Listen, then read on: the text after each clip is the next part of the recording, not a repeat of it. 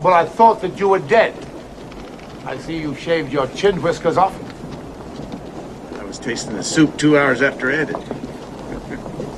Well, actually, what I heard was that you fell off your horse, drunk, of course, and that you broke your bloody neck. I heard that one myself, Bob. Hell, I even thought I was dead. Till I found out it was just that I was in Nebraska.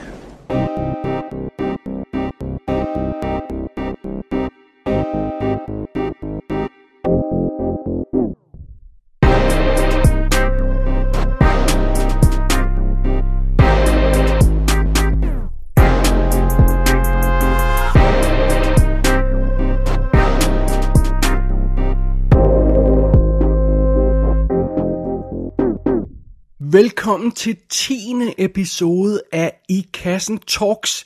Mit navn er David Bjerre, og det her det er jo showet, hvor vi laver ting, som ikke er deciderede filmanmeldelser.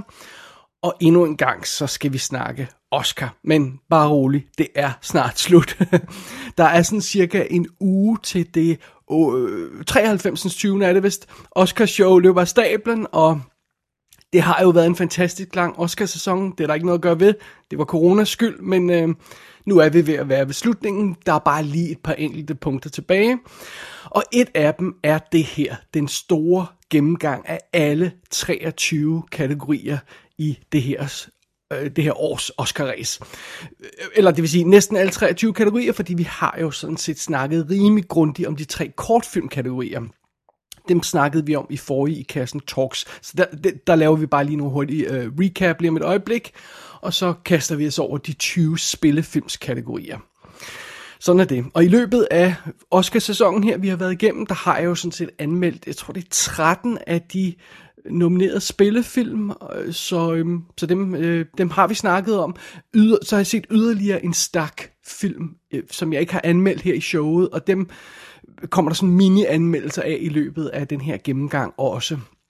Så det er sådan planen for i dag, for, for det her program. Det, det bliver sikkert et lidt halvlangt program, men altså, der er jo ikke andet at gøre. Vi vil, vi vil bare gå i gang med det, vi vil bare have det overstået, sådan så vi kan holde Oscar-pause, men øh, ja, sådan er det. Man, man er jo altid lidt træt af Oscar-sæsonen på det her tidspunkt, det hører, med, det hører så med, det er en del af traditionen, så det er der ikke noget at gå amok over, det, sådan er det bare. Ja, Alright, fair enough. Vi går i gang med den store gennemgang af alle kategorierne, men først et hurtigt recap af de tre kortfilmkategorier. Bedste kortfilm, live action, animeret og dokumentar. Øh, bedste live action kortfilm, det, øh, der var de nomineret Feeling Through, The Letter Room, The Present, Two Distant Strangers og Wide Eye. Og der er sådan generelt, øh, øh, øh, der var sådan generelt snak om, at The Letter Room vil være den, der vandt i mellemtiden, sidste, øh, øh imellem forrige i Kassen Talkshow, og så det her i Kassen Talkshow, der er nogle af de her Oscar pundits, der sådan har skiftet lidt mening, men bookierne holder fast i, at det nok er The Letter Room, der vinder. Jeg har et soft spot for Two Distant Strangers, den håber jeg altså går ind og tager. Øh, prisen, det var den der øh, Groundhog Day Black Lives Matter film, som jeg synes er fantastisk som man kan se på Netflix. Så der er ikke så meget bevægelse i den her live-action kortfilm-kategorien, men det, sådan er det. Det, det. det er der som regel ikke på det her tidspunkt. Der er det meste låst fast, men... Øhm, de her kortfilmkategorier kan jo overraske, så man skal ikke, man skal ikke øh, blive forundret, hvis der, hvis der pludselig er en helt tredje film, der ender med at vinde øh, i forhold til den, som øh, bookierne og Oscar Pundits har valgt. Så ja, sådan er det. Det næste kategori, bedste animeret kortfilm, der, øh, der har der altså også været lidt bevægelse, synes jeg. Øh, de, de fem nominerede er jo Borrow, Genius Loci, If Anything Happens, I Love You, Opera og Yes People. Og jeg har bemærket, at en masse af de pundits, der før havde den her Borrow på deres første plads, som jeg synes var forfærdelig og fuldstændig ligegyldig, jeg har bemærket, at de har skiftet deres opmærksomhed over på If Anything Happens, I Love You. Øh, der er selvfølgelig også nogle af dem, der har skiftet den anden vej, så de går tilbage til Borrow. Det virker som om folk sådan nogle gange jager lidt hinandens anbefalinger og sådan noget. Så derfor er det altid en god idé lige at tage en slapper og så kigge over på bookies. Og bookierne har stadigvæk If Anything Happens, I Love You som den helt klare favorit. Og så har de faktisk opera som min sådan personlig favorit. Selvom jeg ikke har fået set den endnu, så virker den enormt øh, øh, fantastisk. Den har de på anden pladsen med odds 5,5.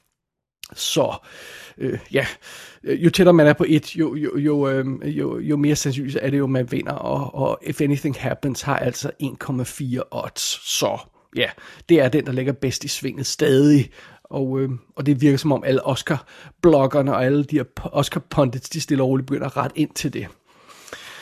Så har vi bedste kort, øh, dokumentar kortfilm, og der er de nomineret Colette, A Concerto is a Conversation, Do Not Split, Hunger Ward og A Love Song for Latasha. Og øhm, der, øhm, der har jeg altså også bemærket, at der er et par Oscar-bloggere, der har er begyndt at droppe ideen om, at Hunger Wars kunne vinde, og alle har sådan ligesom rettet sig ind under A Love Song for Latasha, som jeg ikke synes var særlig god. Jeg, jeg, ja, sådan er det jo. Og, og det, det bekræfter Boogierne også. De holder fast i A Love Song for Latasha med odds 1,35. Den næste, de har på listen, er A, Cons- er A Concerto is a Conversation, det var svært at sige, med odds 5.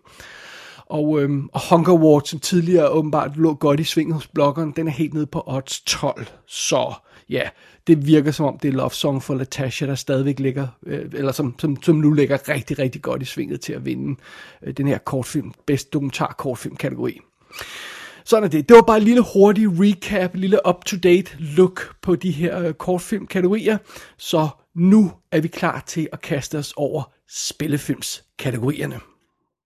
It was very difficult to imagine at first that she was getting anything out of the relationship. Why would a wild animal doing its thing get anything out of this strange human creature visiting? And this is where it gets interesting.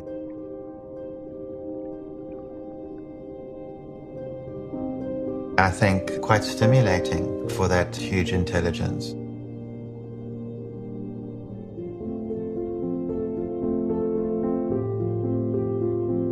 Somehow she realizes this thing is not dangerous. So you go and you interact with this human. And perhaps it does give you some strange octopus level of joy. I det første batch af kategorier, som handler om spillefilm, der hiver vi fat i de tre specielle spillefilmskategorier, om jeg så må sige. Dokumentarspillefilm, animeret spillefilm og så øh, international spillefilm. Det, det er de tre kategorier, vi lige øh, starter med at tage fat i. Og øh, vi starter ved bedste dokumentarspillefilm. Der er de nominerede Collective, øh, Crypt Camp, The Mole Agent, My Octopus Teacher og Time. Og for lige at tage dem fra en ende af. Collective har jeg jo anmeldt her tidligere i kassen. Det er den her øh, romanske film, der handler om efterforskningen i den her, øh, med den her brand i den her natklub. Vildt tung, vildt hård film at se. Så er der Crypt Camp, som jo er på Netflix, som handler om det her, den her sådan, hvad skal vi sige, øh, sommerlejr for, for handicappede folk. Det sjove ved den er, at den er produceret af Barack og Michelle Obama. Og den ser faktisk super fed ud i traileren. Jeg fik lige set genset traileren. Jeg har ikke fået set filmen, og jeg fik genset traileren, og så tænkte jeg, den film må jeg se, den ser rigtig faktisk god ud. Øh, så har vi Mole Agent, som er den her film fra ch- øh, chilenske film, der ser sådan en lille smule underlig ud, hvor som handler om en privatdetektiv, der sådan sender en ind og sådan undercover i et alderdomshjem, for at se, om folk bliver behandlet ordentligt af de ansatte. Og, og den, øh, i trail, jeg har ikke fået set den endnu, men i traileren, der ser sådan, sådan underlig fake ud, som om den er opstillet, som om det nærmest er en fiktionsfilm. Øh, så den, den undrer mig lidt over. Så er der øh, My Octopus Teacher, lad os lige vende tilbage til den med et øjeblik, og så er der Time, som jo altså er den her øh, film, jeg også har anmeldt tidligere her i kassen, om, om den her øh, kvinde, der kæmper for at få sin mand øh, øh som, øh, øh, ud af fængslet, som sidder og aftjener en, en, en straf på, jeg tror det er 60 år, eller sådan noget, en stil der. Så det er det. Og uh, sidstnævnte er på Amazon, og Crypt Camp, og My Octopus Teacher er på Netflix, og, øh, og de andre kan, Øh, Mole Agent ved jeg ikke, hvor man kan få fat i, og, og Collective, den den, øh, den kan man vist streame i USA. Sådan er det. Alright, fair enough. Øh, jeg vil lige hive fat i den der My Octopus Teacher, fordi den fik jeg set. Og den, øhm, det, det er måske nok den mest øretævindbydende dokumentar, jeg længe har set. Ideen er jo det her om en, en gut, der, der finder en lille, en lille blæksprutte i, i, en, en, et lille sådan, øh, i, i noget vand i nærheden af sit hus, og så begynder han at svømme ned til den og besøge den hver dag, og så udvikler sig et lille forhold mellem dem, og så beskriver den her film det her forhold, der udvikler sig mellem der ham her øh, dykkeren, og så, og så den her lille blæksprutte. Og, øh, og så kunne man med rette spørge sig selv, er der 85 minutters historie i det? Nej, det er der fanden fuck med ikke. Den trækker godt nok ud, den her film. den, den er, altså, på, hvis den var 30 minutter lang, havde det været stretch. Den er, der, der sker ikke særlig meget i den. Og så virker den ekstremt manipulerende og ekstremt konstrueret. Og det er alle dokumentarfilm jo til en vis grad, men altså man kan gøre det øh, mere eller mindre tydeligt. Det her, det virker bare sådan meget opstillet, og Nå, men så, så mødte jeg den her octopus igen, og så gjorde vi det og det og sådan noget. Og så siger man, really? Altså, det, det kan ikke rigtig se ud af billederne, men det kan godt være, at det passer, men, men altså, det er en påstand, og ja, det, det virker ikke særlig dokumentaragtigt. Det virker lidt postulerende, uden at egentlig at underbygge det med fakta eller noget som helst. Plus hele historien, der er ingen historie i den film, My Octopus Teacher. Øh, det er definitionen på at skyde øh, med kanoner, den her film. Og ham fyren, som er vores lead fortæller i hele filmen, og som vi følger som er den her dykker, øh, Craig Foster hedder han. Jeg kan ikke finde ud af, om han er bare småklam, eller han er bare virkelig sølle, men han er i hvert fald en af tingene. Han er ikke en, en gut, man sådan har lyst til at hænge øh, ud med sig længe, i hvert fald ikke i 85 minutter. Så jeg, jeg må indrømme, at jeg synes, at den her Octopus Teacher var absolut forfærdelig. Og det er naturligvis den, der ligger bedst i svinget. og, og det er en lille smule spøjs, fordi at øh, reglerne i den her kategori bedste dokumentarfilm, det er jo, at man skal have set alle de nominerede film for at kunne stemme. Og igen, jeg er lidt smule usikker på, hvordan man gør det nu om dagen, om man bare gør det med, med, ved, ved den her øh, Academy Awards screening portal, hvor man går ind og ser filmen der, så kan man bekræfte, at man har set alle filmene. Øh, øh, øh, reglerne omkring, hvordan de helt præcis holder styr på det, det må jeg om, det ved jeg ikke helt i detalje. Det er også lige meget. Ideen er, at man skal have set alle filmene. Så presumably, dem, der stemmer i den her kategori, har altså set de her fem film, og de har set for eksempel Collective, som er virkelig, virkelig stærk, men også den tungeste film selvfølgelig. Og de de har set Time, som er, øh, altså, som er en meget relevant historie med en, en sort kvinde og en sort mand i fængsel og alt det her løjse. De har set de film. Det har de altså. Og alligevel så er det åbenbart My Octopus Teacher på Netflix, som, som ligger bedst i, i svinget, fordi den er, den er sådan... Altså, jeg, jeg synes, jeg, jeg næsten karakteriserer den som dette års March of the Penguins. Fordi den har det her over sig, som også Macho Penguins havde, hvor man siger, det, det, det passer jo ikke, det de sidder og siger, den dokumentar. Der er overhovedet ikke noget belæg for at påstå, at den her pingvin står og tænker det og gør det. Altså det her kan have været taget fuldstændig ud af sammenhæng, de, der, de her billeder, jeg sidder og ser på i øjeblikket, og så er det sat sammen med noget andet, og så siger og så gjorde pingvinen det og det. Really? Jeg kan ikke engang se, om det er den samme pingvin. Og, og, og, og det er sådan lidt også sådan, jeg har det med Octopus Teacher. Det, det, det virker ikke som straight up dokumentar. Det virker ikke som en værdig dokumentar i den her kategori. Men ikke desto mindre, så er det sådan en film, man kan sætte sig ned og se, og så måske blive godt humør af, og, og glemme hverdagen, og når en sød lille octopus, en, en mand, der, der går op i den og sådan noget. Det er måske lige det, folk har brug for i øjeblikket, og det kan være derfor, den ligger så godt i svinget. Øh, alle øh, bloggerne har nærmest øh, legnet op nu, og, og er blevet enige om, at det er den, der er favoritten. Der var mange, der havde Time i et stykke tid, men det virker som om, de fleste har droppet den idé nu. Og det er også My Octopus Teacher, der ligger bedst hos bookierne. Den er, har odds 1,25, hvor Time har 4,5. Og, øh, og de andre er nærmest ikke i konkurrence. Øh, Collective er helt nede på 10. Og, og så, ja, det, det, øhm, og plus den her film, My Octopus Teacher, den er helt vildt flot. Altså den er for, lige at flotte undervandsbilleder, som man kan sidde og se på en kæmpe skærm derhjemme på Netflix, og det ser flot ud, og den er nem at gå til, den her film. Og jeg, selv hvis man, man køber baggrunden, så kan man se på de flotte billeder.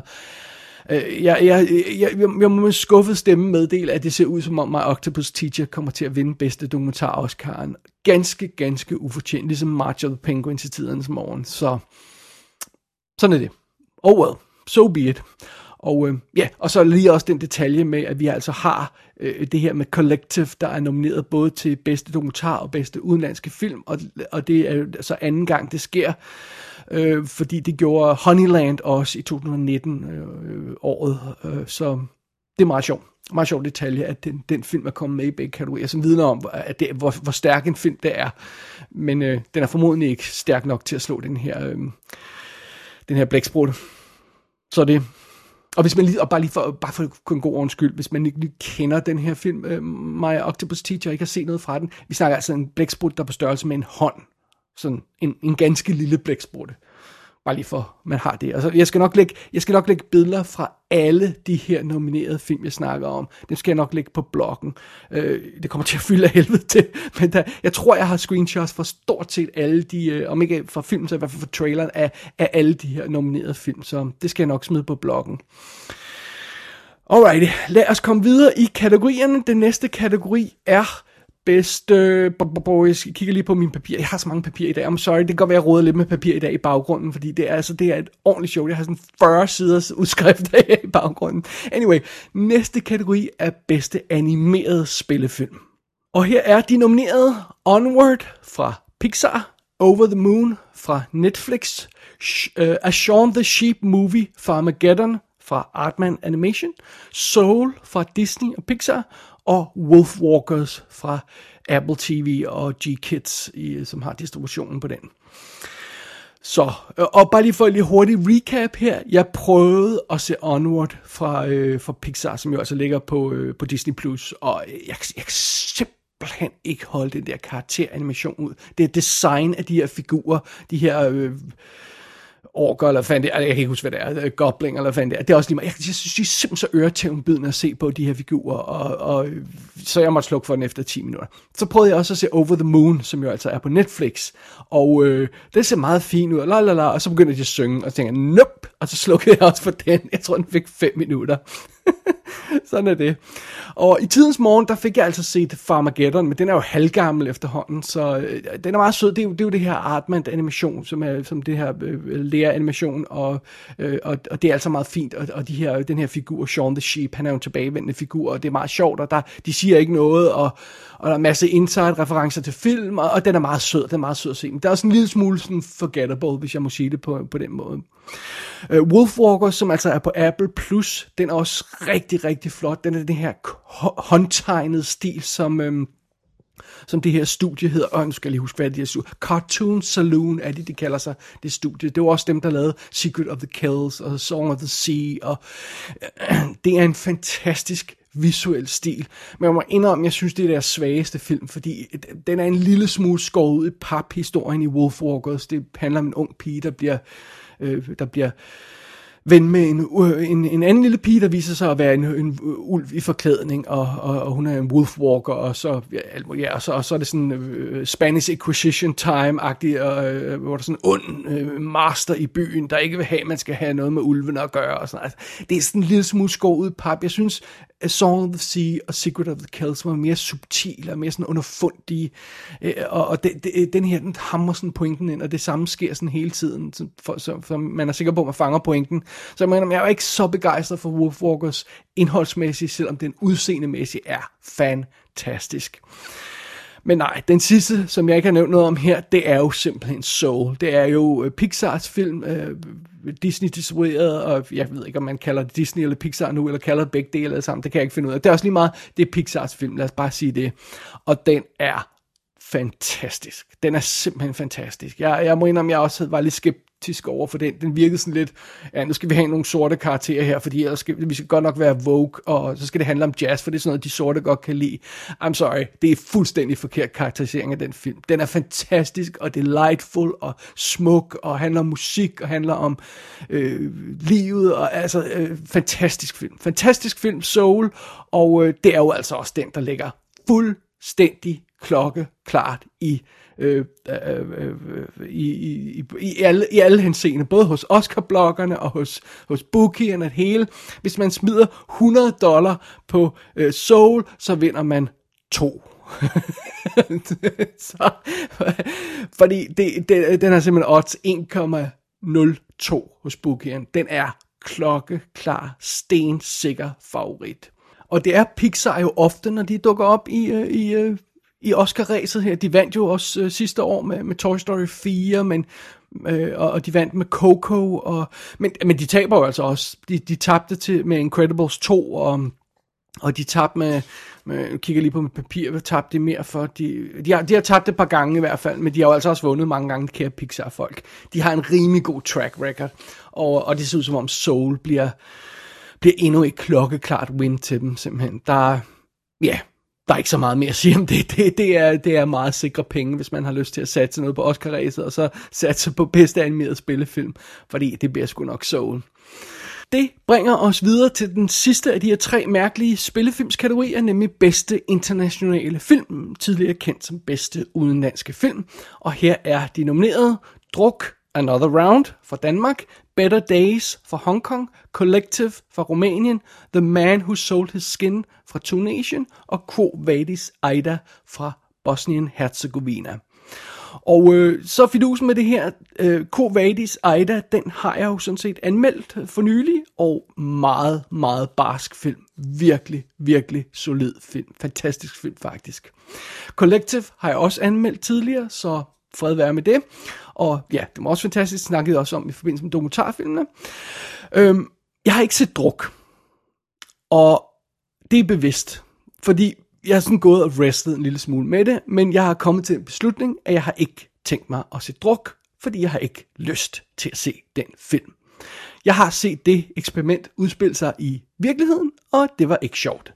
Og jeg har ikke lyst til at se på fire privilegerede hvide mænd, der synes, de skal eksperimentere med øh, på bekostning af andres øh, tilværelse omkring den. Og, og, og jeg synes, det virker som en fladpandet, åndssvag historie. Og det kan godt være, at den ikke er det, men jeg har ikke lyst til at se den film. Druk. Færdig. Finito. Done. Sådan er det.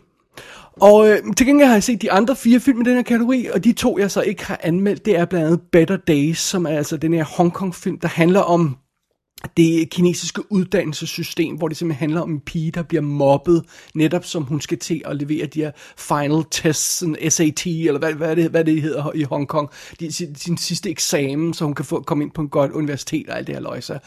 Og øh, den er simpelthen så hård. Det er sådan total brutal anklage mod uddannelsessystemet, og, og handler om mobning og chikane, og den her pige bliver simpelthen udsat for grov fysisk vold, nærmest tortur af nogle øh, klassekammerater, og hun er totalt ensom, og hun er forladt af systemet, og har ingen hjælp nogen steder, og så er det, hun møder en ung mand, der hjælper hende og bliver hendes bodyguard. Men det er en virkelig så modig, stille film at se, med nogle tunge temaer, nogle tunge scener. Det er en ubehagelig film at se, Better Days. Det bliver ikke en film, jeg nogensinde kommer til at se igen. Og så har den altså også et andet problem. Den er 135 minutter lang, og det er for langt den, dens pointer og dens gennemslagskraft bliver gennemhullet af, at den bliver trukket for langt ud, den her film, Better Days. Men det er en stærk film, og det er en flot film. Jeg forstår godt, hvorfor den blev nomineret, men jeg, jeg, jeg vil altså gerne have set den her historie have skåret en halv time af i hvert fald. Sådan er det. Det efterlader den sidste af de her fem nominerede udenlandske film, og det er så The Man Who Sold His Skin, som er fra Tunesien, som handler om en syrisk flygtning, øh, en, en fra Syrien, der blev til at stikke af, øh, fordi han havner i problemer.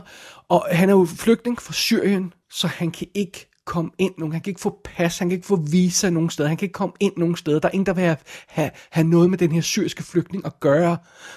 Bortset fra en kunstner, som tilbyder Sam et job. Han siger, hvis jeg tatoverer et kunstværk på ryggen af dig, så kan du tage rundt i verden som kunstværk, og så kan du godt komme ind rundt omkring.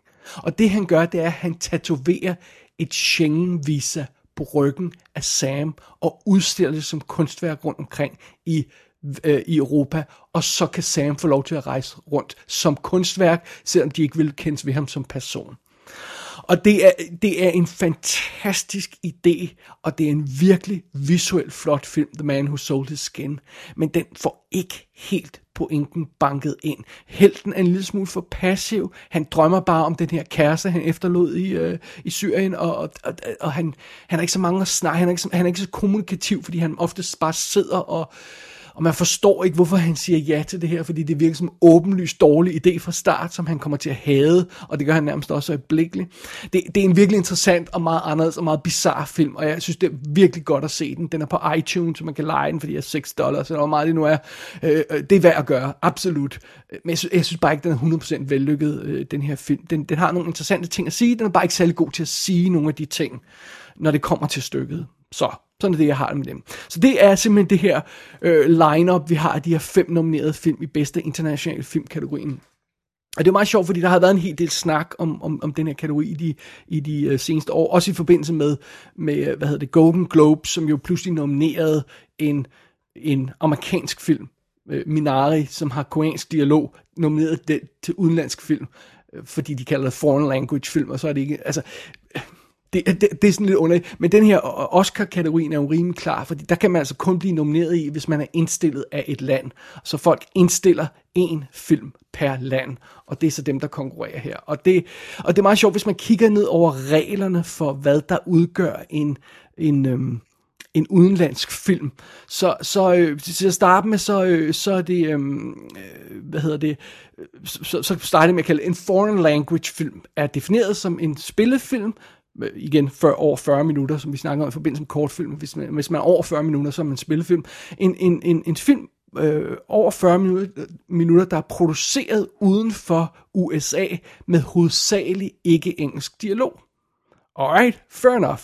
Det, det er sådan reglerne hed for to år siden. Så sidste år, for i år, så øh, og, og opdaterede de reglerne, så kaldte man det en international film. Men ellers øh, var, var definitionen på det samme. En film produceret uden for USA med hovedsageligt ikke engelsk dialogspor. Så sidste år, så opdaterede man reglerne igen. Nu er filmen øh, en international film defineret som en film, der er produceret uden for USA og dets territorier med hovedsageligt, parentes, mere end 50% ikke-engelsk dialog.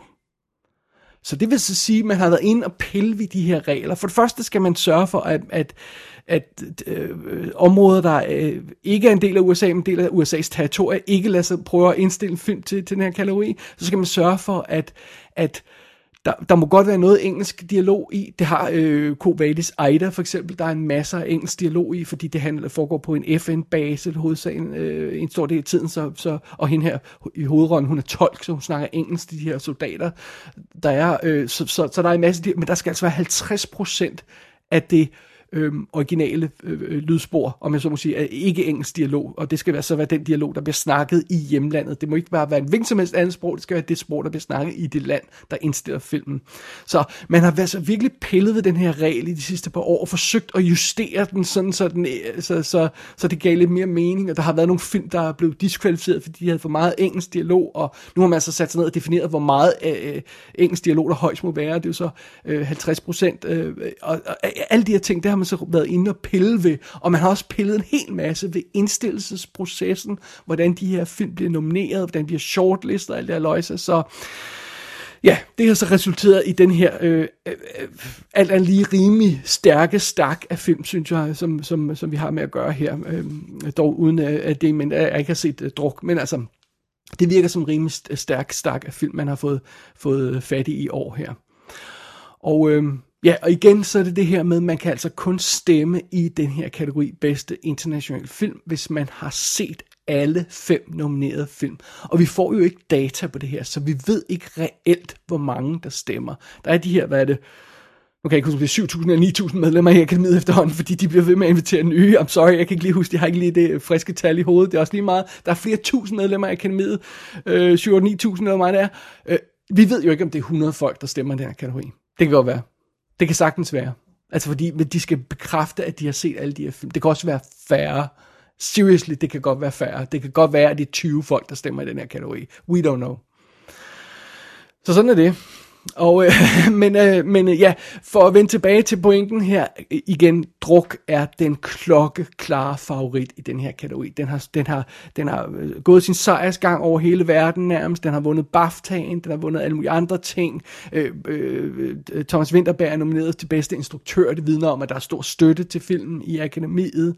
Øh, alle Oscar Pundit siger, det er den her film, der vinder, og øh, bookierne er helt 100% sikre, de har druk på odds 1,12 hvor den næste film, øh, som er Ko Vadis Aida, den har 8. Så det, det øhm, øh, ja, det, den, den skulle være rimelig sikker for, for, for, den, for den kære film der for, for druk. Den skulle være rimelig sikker på at score Danmark endnu en, en Oscar. Og, og det er jo så følge meget fint. Og igen, jeg vil ikke, nu vil jeg ikke kommentere på, hvor god, god film er, fordi jeg har ikke set den, men, men hvis, hvis jeg skulle vælge, baseret på det, jeg har set for de her fem film, så vil jeg helt klart vælge Ko Vadis Ida som, som den, der skulle vinde. Den synes jeg er fan fucking tastic. Men øhm, ja, det er jo så ikke op til mig. Og jeg måtte heller ikke stemme i kategorien, i det, at jeg ikke har set alle fem. Så sådan er det. Men øh, det var bedste internationale filmkategorien. Lad os gå videre til noget, der er sådan lidt øh, musisk.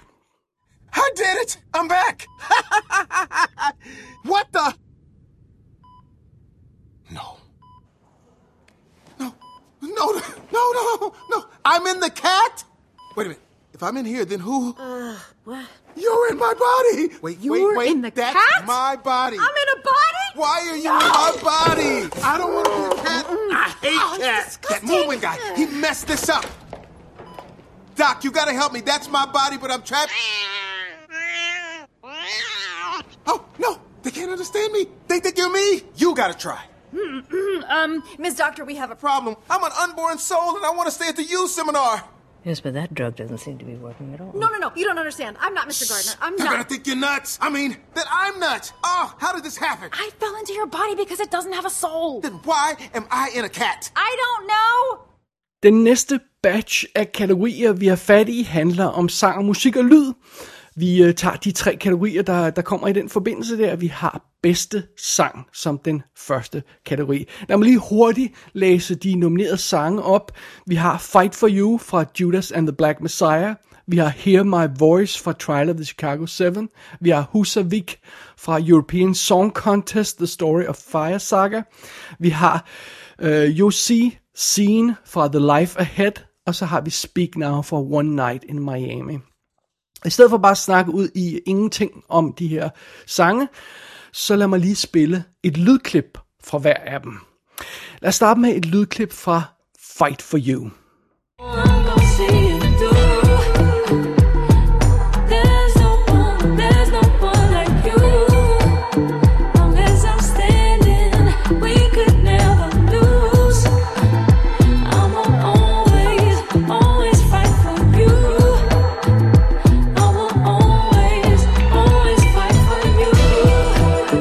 I'm sorry, det er altså ikke en sang, der gør det helt store indtryk på mig, den der. Det er det altså ikke. Det, det må jeg nok erkende. Det bliver ikke en, der ryger i heavy rotation på iPod'en. Det gør det ikke. Uh, lad os prøve at høre næste sang. Det er Hear My Voice fra Trial of the Chicago 7.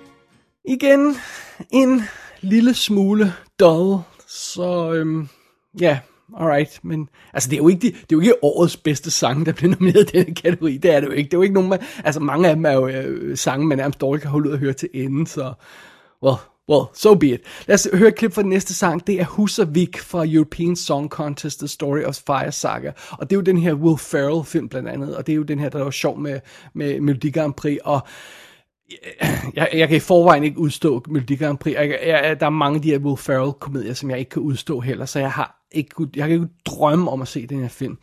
Og jeg troede egentlig, det var en joke-sang, men når man hører musikken, eller når man hører den her sang, det her klip fra den her sang, så lyder den egentlig som om, den, den, øhm, den mener det sådan ret, er, er sådan lidt alvorligt. Prøv at høre her. All I needed was to get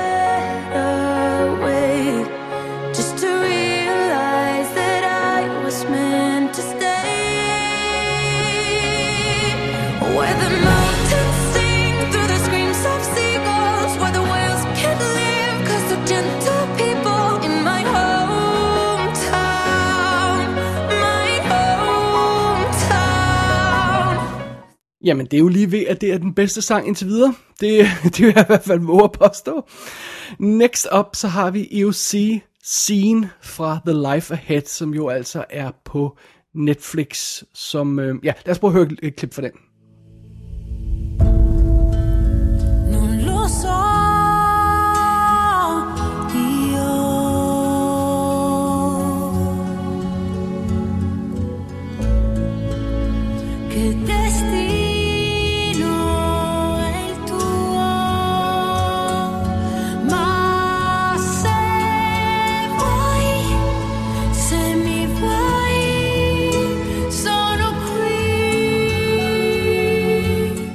Ja, yeah. igen, lidt kedelig sang. Ikke noget, jeg kommer til at høre igen øh, ude for det her Oscar-race. Så øhm, bum bum bum. Der er ikke nogen super kæmpe ørehænger indtil videre. Måske er der en chance i den sidste sang. Det er Speak Now fra One Night in Miami. Brothers and sisters, listen, listen, listen. I swear we'll never find a way to where we're going.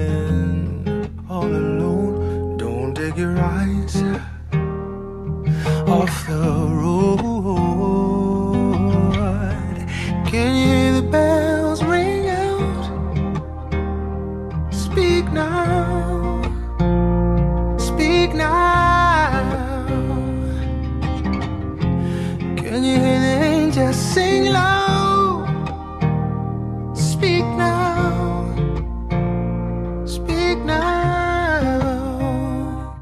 Ja, men altså, det er lige ved, at den, den, øh, det, ja, den, det, det er måske nok den sang, jeg vil høre igen, hvis det var. Det, det, er en meget god tekst, der passer meget godt til filmen, og der er sådan meget godt følelsesmæssigt indhold i den her sang. Man kan, man kan høre alle de her sange i deres fulde længde på YouTube. De ligger alle sammen der. Hvis man går ind på YouTube Music, så ligger alle soundtracksene også derinde, så det er fint nok. Ja, yeah. I don't know. Det, det, det, er jo ikke, det, er jo- det er jo ikke fantastiske sange, det her. Det er jo ikke øh, øh, banebrydende musik. Det er jo ikke ørehængere på noget plan. Det, øh, det er det altså ikke. Og, og det er meget sjovt. Der er jo nogle bestemte regler omkring de her sange, som skal nomineres til... Øh, til, til, til, til Oscar for bedste sang, fordi de skal jo være, de skal jo være skrevet til filmen, og de skal spilles i filmen, eller som den første sang i end credits. Det vil sige, hvis man bliver smækket på som sang nummer to i end credits, men er skrevet til filmen, så kan man ikke blive nomineret. Og det sjove ved det hele er, at der er faktisk kun en af de her fem sange, det er Husavik, som bliver brugt i filmen. Alle de fire andre sange er end credit sange. Og det spøjser ved det hele den her sammenhæng, og det interessante ved hele den her sammenhæng, det er som en del af materialet, der skal sendes ind, når man, når man øh, sender sådan en, fil, øh, en film og en sang fra filmen ind til øh, musikbranchet øh, i akademiet. En del af det materiale, man skal sende ind, det er, at man skal sende lyd, øh, billedklippet ind fra filmen, hvor sangen optræder i. Så det vil sige, at hvis de her folk, der, der, der øh, stemmer i den her kategori, eller udvælger sange i den her kategori, den her sangkategori fra, fra musikbranchet, hvis de sidder og ser de her lydklip, så ser de altså fire gange end credits, mens de her sange kører, og så ser de et klip fra en film, nemlig Husavik. Og, øh, og Øh, det er svært at sige, om det betyder noget, fordi hvert år er jo ligesom unik. Hver, hver sæt af sange er unikke. Man skal jo se dem i forhold til hinanden. Det det er svært at, om, at, at trække nogle tråde fra et år til det næste. Man skal se dem indbyrdes i forhold til hinanden. Og måske er den her Husavik for, for silly, øh, og, og filmen ser for åndssvag ud til, at øh, man gider stemme på den. Og måske fornemmer man, at, at øh, Speak Now, som jo er powerful statement og fight for you eller hear my song, nogle af de her ting, måske fornemmer man, at det er mere øh, relevante sange at stemme på, og så vil man stemme på dem, og, og igen, når, når de sidder der og, og, og, og hiver fat i det her, øhm, øh, øh, når de nominerer de her sange, så har de altså også noderen til dem, de har teksten til dem, de har klippet fra filmen og sådan noget, det er alt sammen en del af det materiale, man skal sende ind. Så det er det, de her sange bliver vurderet på. Men øhm, ja, men altså, det, det, er, det, er- det er fuld det er fuldstændig, øh, øh, som vinden blæser, øh, hvordan nogle af de her sange bliver, bliver, bliver valgt. Altså bare tag sådan noget som, at de nominerede Everything is Awesome fra Lego-filmen, men så tabte den til Glory fra Selma som jo altså handlede om Martin Luther King, så det var sådan en vigtig sang, og så vigtig sang, og den, den tabte til, til, til Lego-filmen, fair nok. Men så øh, skrev Lady Gaga jo den her sang, øh, Till It Happens to You, fra, fra dokumentaren Hunting Ground, om, om de her øh, voldtægter på, på colleges og sådan noget, øh, og, og, og den, det, det var sådan en dyb, vigtig sang, og, og, og, og følelsesladet sang og sådan noget, men den tabte altså til øh, James Bond-sangen for det år, Writings on the Wall for Spectre. Så igen, man må tage det fra, fra år til år, baseret på, hvad der ligesom rører sig. Man kan ikke trække nogen generelle tråde igennem, hvad der, hvad der bliver valgt af sange øh, det ene år, det andet år. Og lige nu i år, sådan som man kigger på det nu, der virker det som om de fleste har One Night in Miami som favoritten, øh, der, der skal vinde. Og, og, og, og det, det, øh, altså det er den her sang, der hedder øh, Speak Now. Og det, det, det lægger sig også godt til de her temaer, der er oppe i tiden. Black, Black Lives Matter, og det er vigtige historiske figurer, der er i den film. Den har jo også anmeldt tidligere i kassen. Og, og det giver god mening. Plus ham, der synger sangen, øh, Leslie Odom Jr., har skrevet tekst og musik. Han, han spiller også med i filmen. Øh, og og det, det, er jo, det er jo sådan faktisk øh, en meget speciel ting, og det er sket de sidste par år, men første gang det skete var i 2017, hvor Mary J. Blige, hun blev nomineret til en Oscar, både for sin sang til Mudbound og sit skuespil. Og siden er det altså sket tre gange yderligere. Uh, Lady Gaga blev nomineret for A Star is Born, uh, Cynthia Erivo blev nomineret for Harriet, og nu her Leslie uh, Odom Jr. er nomineret for One Night in Manhattan. Både for at skuespil og for at skrive sangen. Og, øh, og det, det, det, det, det, det giver et godt kort, synes jeg, til, øh, til den her um, Speak Now. Og bare det, man ser til den Speak Now, så kan man nærmest have lyst til at stemme på den. Så jeg tror, jeg tror helt klart, det bliver den, der bliver, ender med at, at score Oscar'en, og det er også det, bookien tror, de giver den odds 1,5, hvor næste øh, øh, øh, hak, om jeg så må sige, næste øh, andenpladsen, det, det er Life Ahead øh, fra øh, filmen, for, øh, den film der, øh, og der har, den har odds 3,25, så der, der er et godt spring til. Og jeg, jeg tror altså ikke på Husavik, men der er stadig nogle af Oscar-bloggerne, der har den i, i, i deres, øhm, som deres favorit, og jeg tror, det er, fordi det er den sang, der ikke er en end-credit sang. Jeg tror, det er det, de vurderer det på. Men øhm, ja, yeah, we shall see what happens. Alrighty, det bringer os videre til næste musikalske kategori. Det er nemlig den, der hedder bedste musik, altså original score, filmmusik. Og øh, jeg tager lige de, de nominerede hurtigt. Øh, uh, The Five Bloods, Terence Blanchard. Mank af Trent Reznor og Atticus Ross. Minari af Emily Mosseri og News of the World af James Newton Howard og Soul af Trent Reznor og Atticus Ross med John Baptiste. Og det, det er altså de fem nominerede øh, musik øh, soundtracks til i år i, ved Oscarshowet her. Og øh, øh i sted, igen, i stedet for bare at snakke ud i et blå her, så lad os lige prøve at høre fem lydklip for de her øh, øh, øh, fem scores. Lad os starte med øh, The Five Bloods.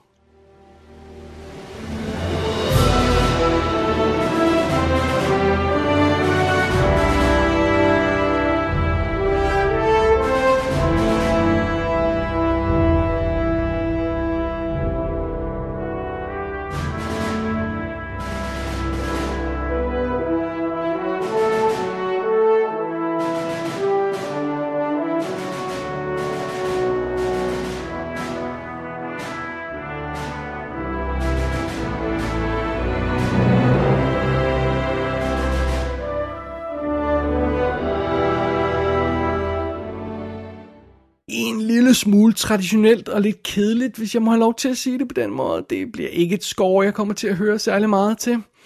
Lad os prøve at høre fra Mank.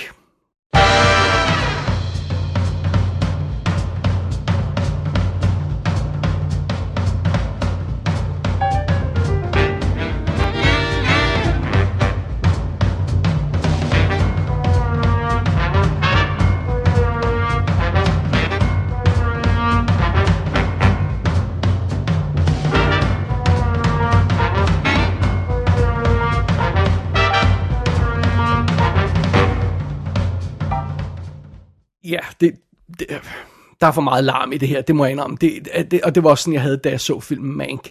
Det, det er simpelthen for larmende og støjende, og det kan godt være, det er klassisk, og det passer meget godt til perioden, og alt sådan noget, men jeg synes, det er vanvittigt irriterende at høre musikken til Mank, så, så det, den får altså ikke min stemme. Øh, vi går videre, og så hører vi et lille klip fra Minari.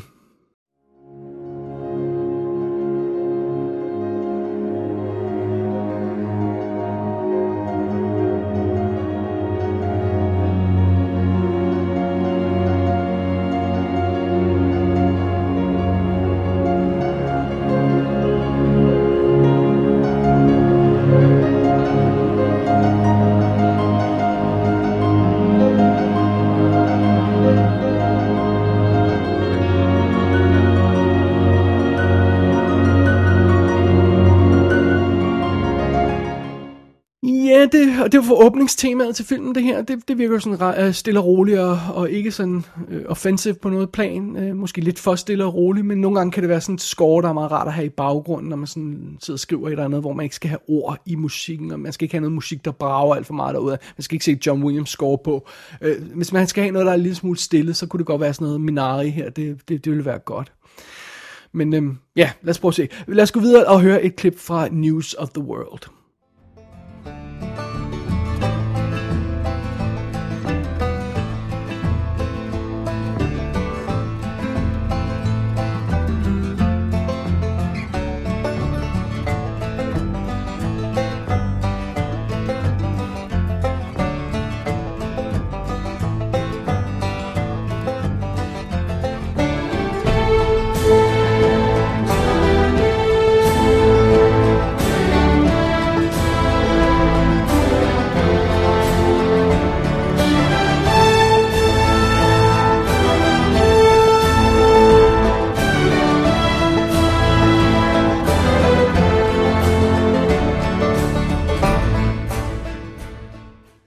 Det er jo så en Theme fra, øh, eller et klip fra en Theme fra, fra News of the World af, øh, to- øh, af James Newton Howard. Og øh, øh der er lidt for meget banjo-agtig haløjse i, i det her score undervejs for min smag. Men øh, når først det her main theme går i gang i filmen, så synes jeg, det er fucking awesome score. Det er virkelig, virkelig fedt score, der er i øh, News of the World. Så, øhm, så fedt nok. Men øhm, ja, nu kommer vi til det, der reelt er favoritten her, og det er simpelthen musikken til Soul. thank you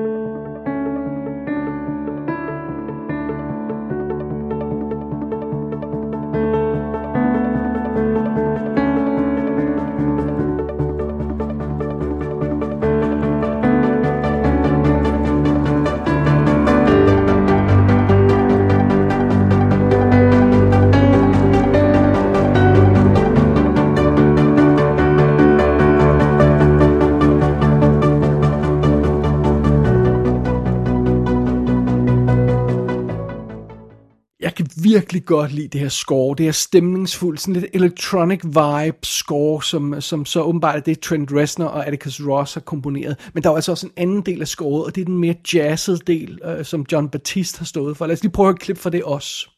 det også.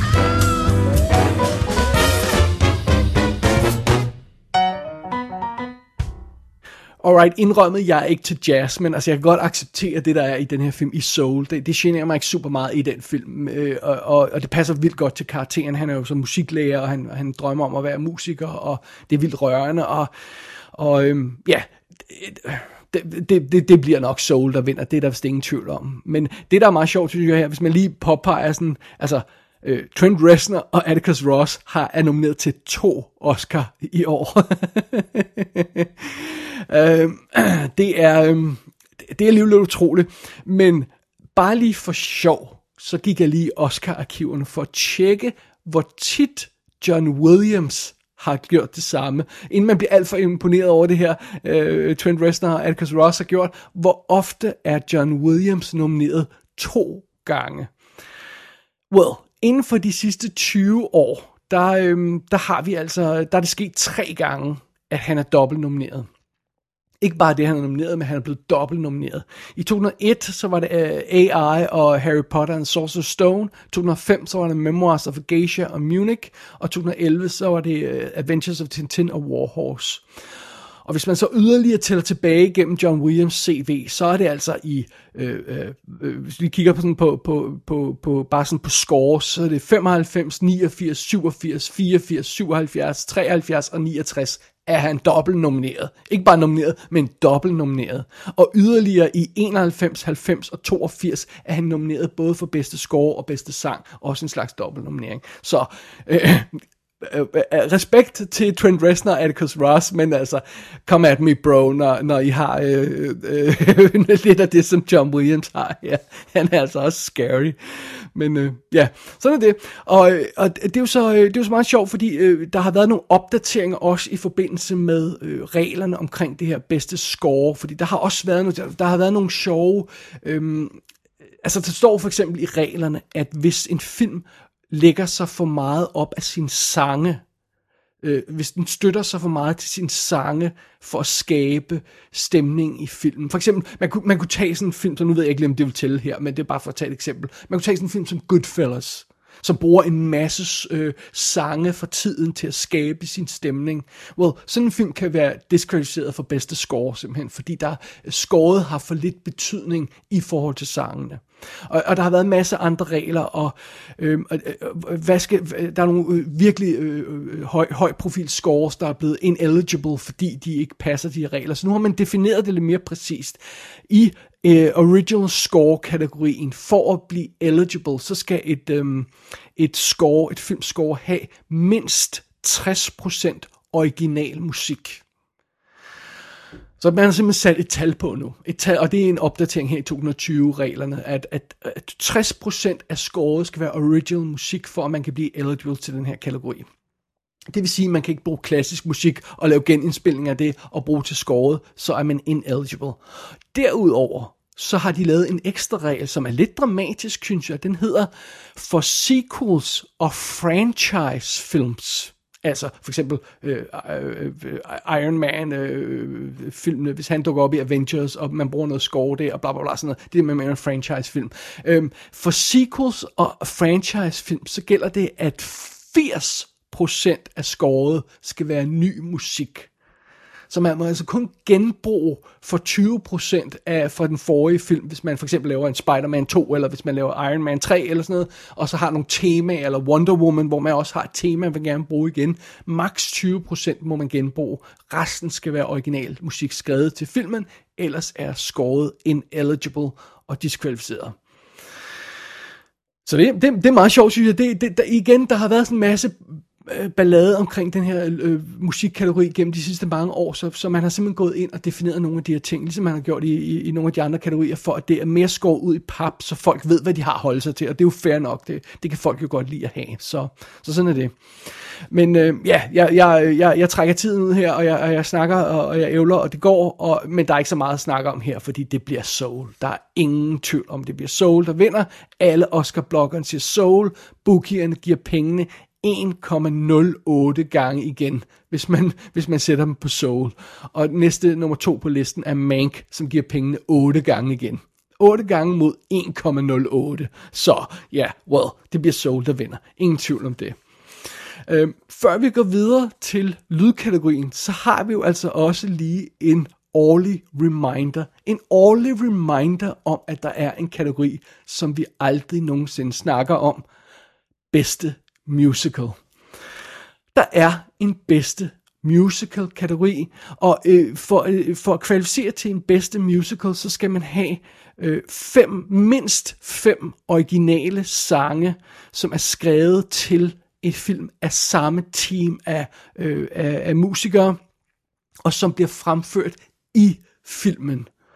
Det er, det er sådan, man klassificerer en musical, og, og, øh, og man skal kunne høre, øh, øh, det, det er sjovt, de har sådan en regel om, at det skal være øh, clearly audible og intelligible, øh, intelligible, så man må ikke bare sådan synge øh, Volapyk for eksempel i en sang, man skal kunne høre, hvad der bliver sunget i teksten, og øh, øh, det er, og, og, og, og sangen skal, skal skubbe the storyline øh, øh, øh, frem, fordi det er sådan en del af det at være musical.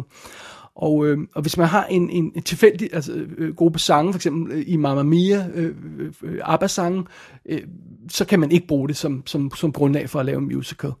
Hvis, hvis der er nok film, der har det, som kan, kan blive kvalificeret som musical under de her regler, så kan musical, øh, øh music branchet i akademiet aktivere den her kategori, der hedder bedste musical, og så kan de nominere dem hvert år. Og det, det er en kategori, der i, princippet kunne eksistere hvert år, men som aldrig bliver brugt, fordi der ikke bliver lavet nok musicals mere. Men øh, i tidens morgen, så, var der, så kunne man altså gjort det. Øhm, det er meget sjovt, synes jeg. Det, det, det er, hver gang jeg sidder, og jeg sidder tit og nær- nærlæser de her Oscar-regler, hver gang jeg falder over det her musical-regel, så siger jeg, Nå ja, det er jo rigtigt, der er en musical-kategori, som vi aldrig bruger. Men øh, sådan er det. Alrighty, vi går videre til den sidste af de tre øh, lydkategorier, og det er simpelthen den, der hedder bedste lyd. Og her er de nomineret Greyhound, Mank, News of the World, Sound of Metal og Soul. Og det er jo altså første år siden, helt tilbage i 80'erne engang, nu kan jeg ikke lige huske helt præcis, hvornår det er, helt tilbage i 80'erne, der havde vi også kun én lydkategori. Og der har været andre tidspunkter, hvor der også kun var én lydkategori. Øh, så hed den lydmix og lydklip, og så hed den lydeffekter og lyd og alt muligt andet. Så, men nu har vi altså én lydkategori igen for første gang i meget lang tid. Begge lydpriserne kombineret til én kategori, så det er det. Sådan er det. Og når vi kigger ud over lydpriserne generelt, så har vi jo de her regler, vi sådan går efter. Hvad, hvad, hvad, hvad kunne tænke sig at vinde i de her kategorier? Well, der, der er nogle ting, der sådan er tilbagevendende. Det er, øh, actionfilm er tilbagevendende, krigsfilm er tilbagevendende, og, øhm, og, og, øh, og, og, og musikorienteret film. Altså ikke nødvendigvis musicals, men musikorienteret film vinder ofte. Og, øh, og det er jo selvfølgelig meget sjovt i den her øh, forbindelse, fordi så har vi jo simpelthen decideret en film, der hedder The Sound of Metal, altså, og som handler om en musiker. Og, øh, og vi har ganske så Soul, som også handler om en musiker, men, men altså det virker som om, det er Sound of Metal, som, som, øh, som folk går efter, som det der nok kommer til at vinde, vinde lydprisen. Og... Øh, og det, det er ikke usædvanligt, fordi det er jo, det er jo, øh, der har jo også været i, i, tidens altså sidste år, nej, forrige år må det være, der havde vi jo øh, Bohemian Rhapsody, den forfærdelige Bohemian Rhapsody, som vandt begge lydpriserne. Igen, en musikorienteret film. Whiplash vandt en af lydpriserne. Øh, uh, Le Miserable vandt. Øh, uh, Dreamgirls vandt. Ray vandt. Så det er ofte de her musikorienterede film, der vinder, hvis det ikke er sådan en decideret krigsfilm.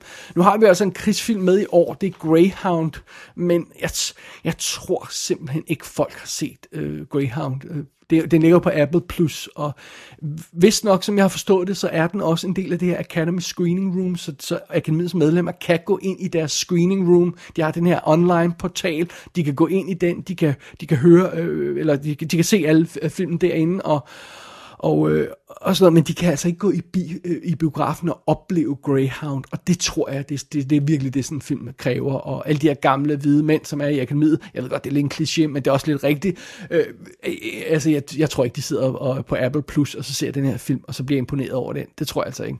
Og så kigger de nok, hvad er konsensus? Om konsensus er Sound of Metal. Det er det, alle Oscar-bloggerne har, ingen tvivl om det, og det er også det, bookierne har. Bookierne giver pengene igen 1,07 gange, hvis man sætter dem på øhm, Sound of Metal til at vinde den her ene lydkategori her, som der nu er. Nummer to på listen, eller nummer to og tre på listen, er Mank og Soul, der giver pengene 10 gange igen. Og Sound of Metal giver 1,07. Så igen, det er sådan en, øh, en, en kategori, hvor der er en rimelig klokkeklar klar favorit.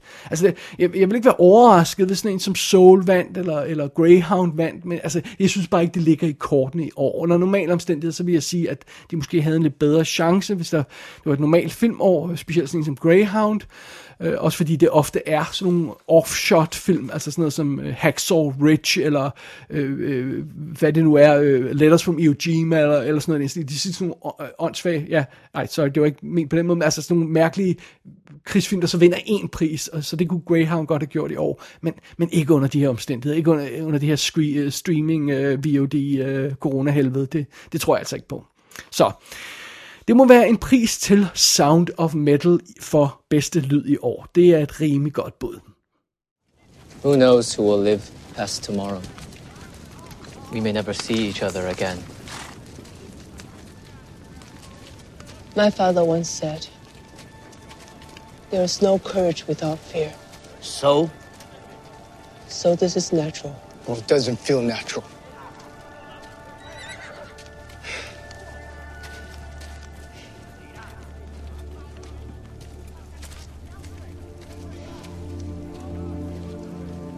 Listen to me, all of you. We will live. I guarantee it. Because I will protect you. We'll protect each other. We'll fight for each other.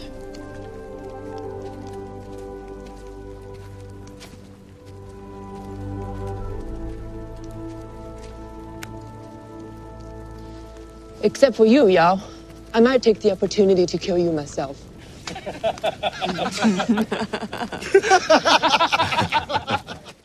Det bringer os videre til næste batch af kategorier, som er nogle af de designorienterede kategorier, om jeg så må sige. Vi starter med bedste makeup og hår. Her er de nominerede Emma, Hillbilly Elegy, Ma Rainey's Black Bottom, Mank og Pinocchio.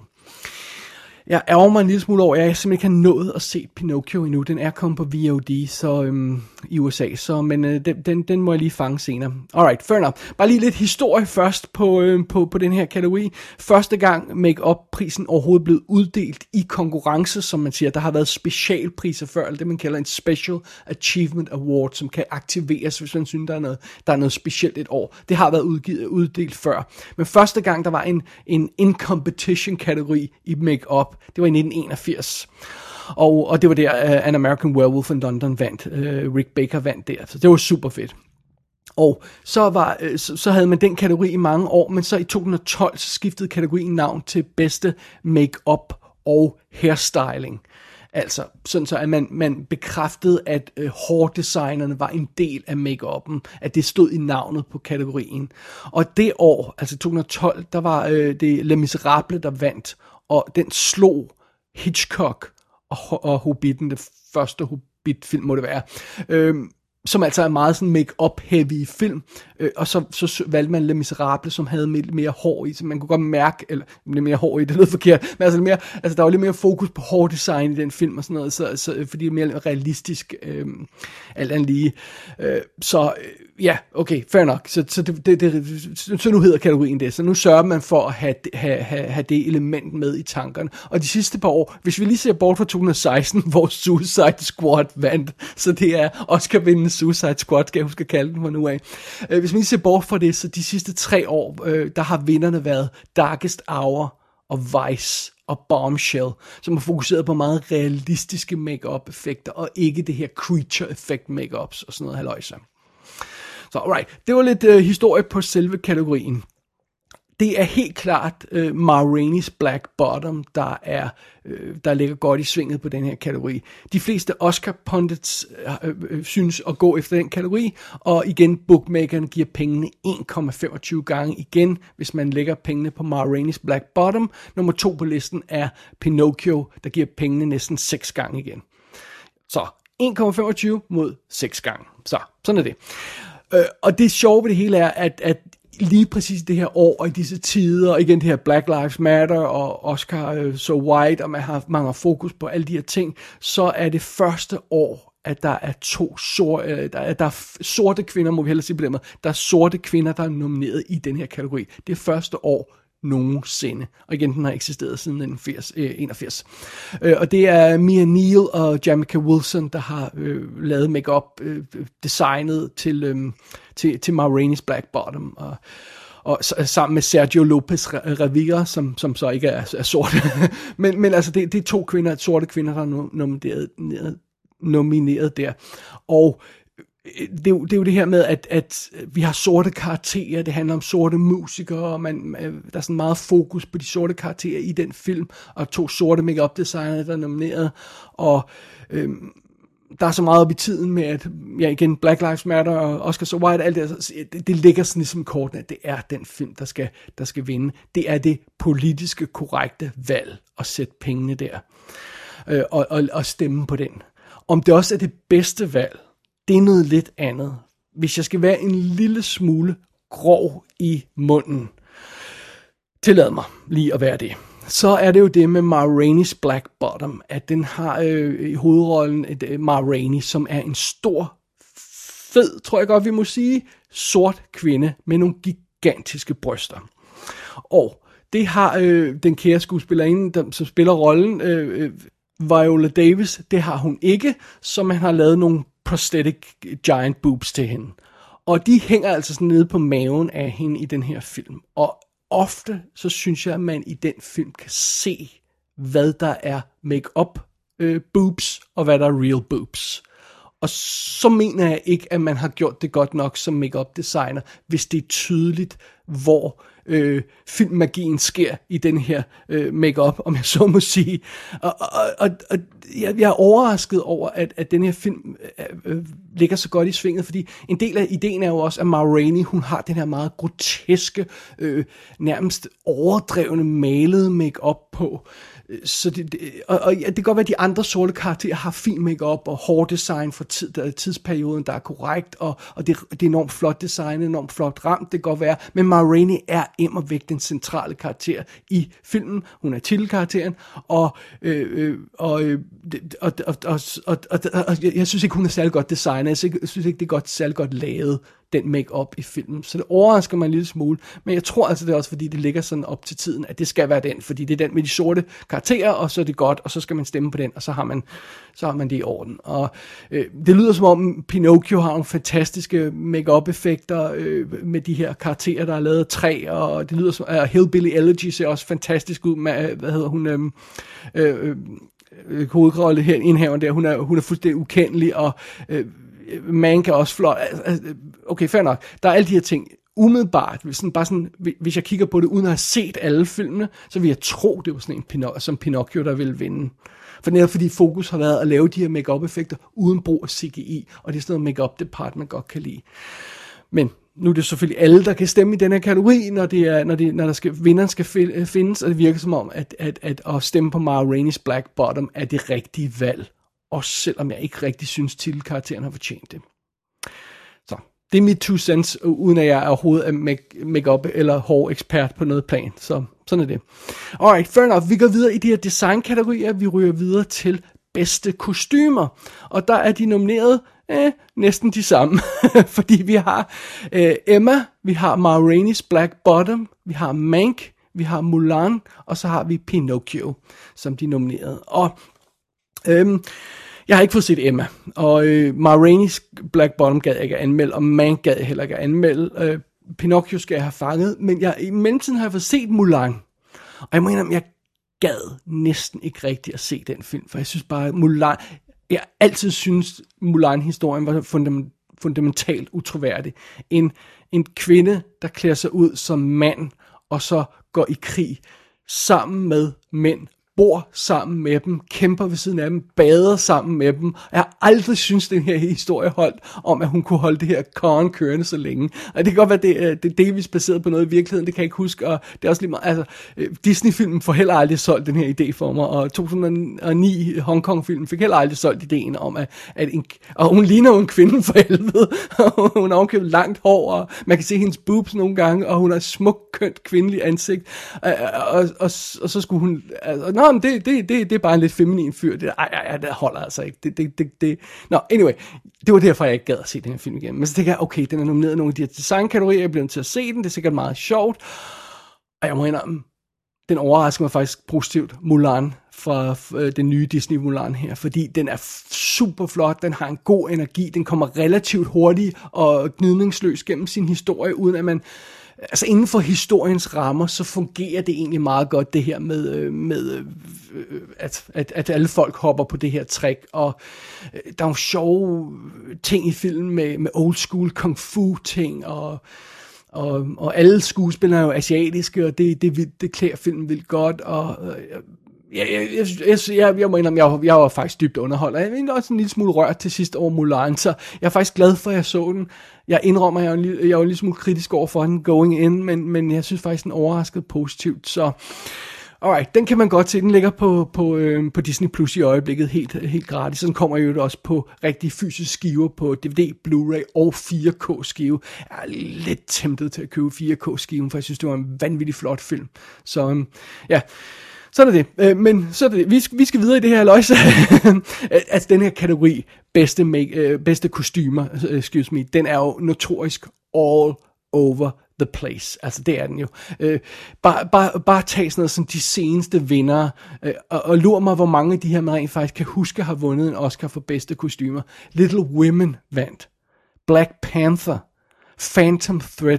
Fantastic Beasts and Where to Find Them. Jeg har da glemt alt om den her øh, vandt en Oscar.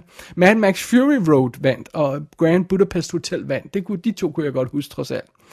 En anden sjov ting er, at hvis vi nu leger med ideen om, at Ma Rainey's Black Bottom er favoritten i bedste kostymekategorien, hvor tit sker det så, at en film vinder både bedste makeup og bedste kostymer?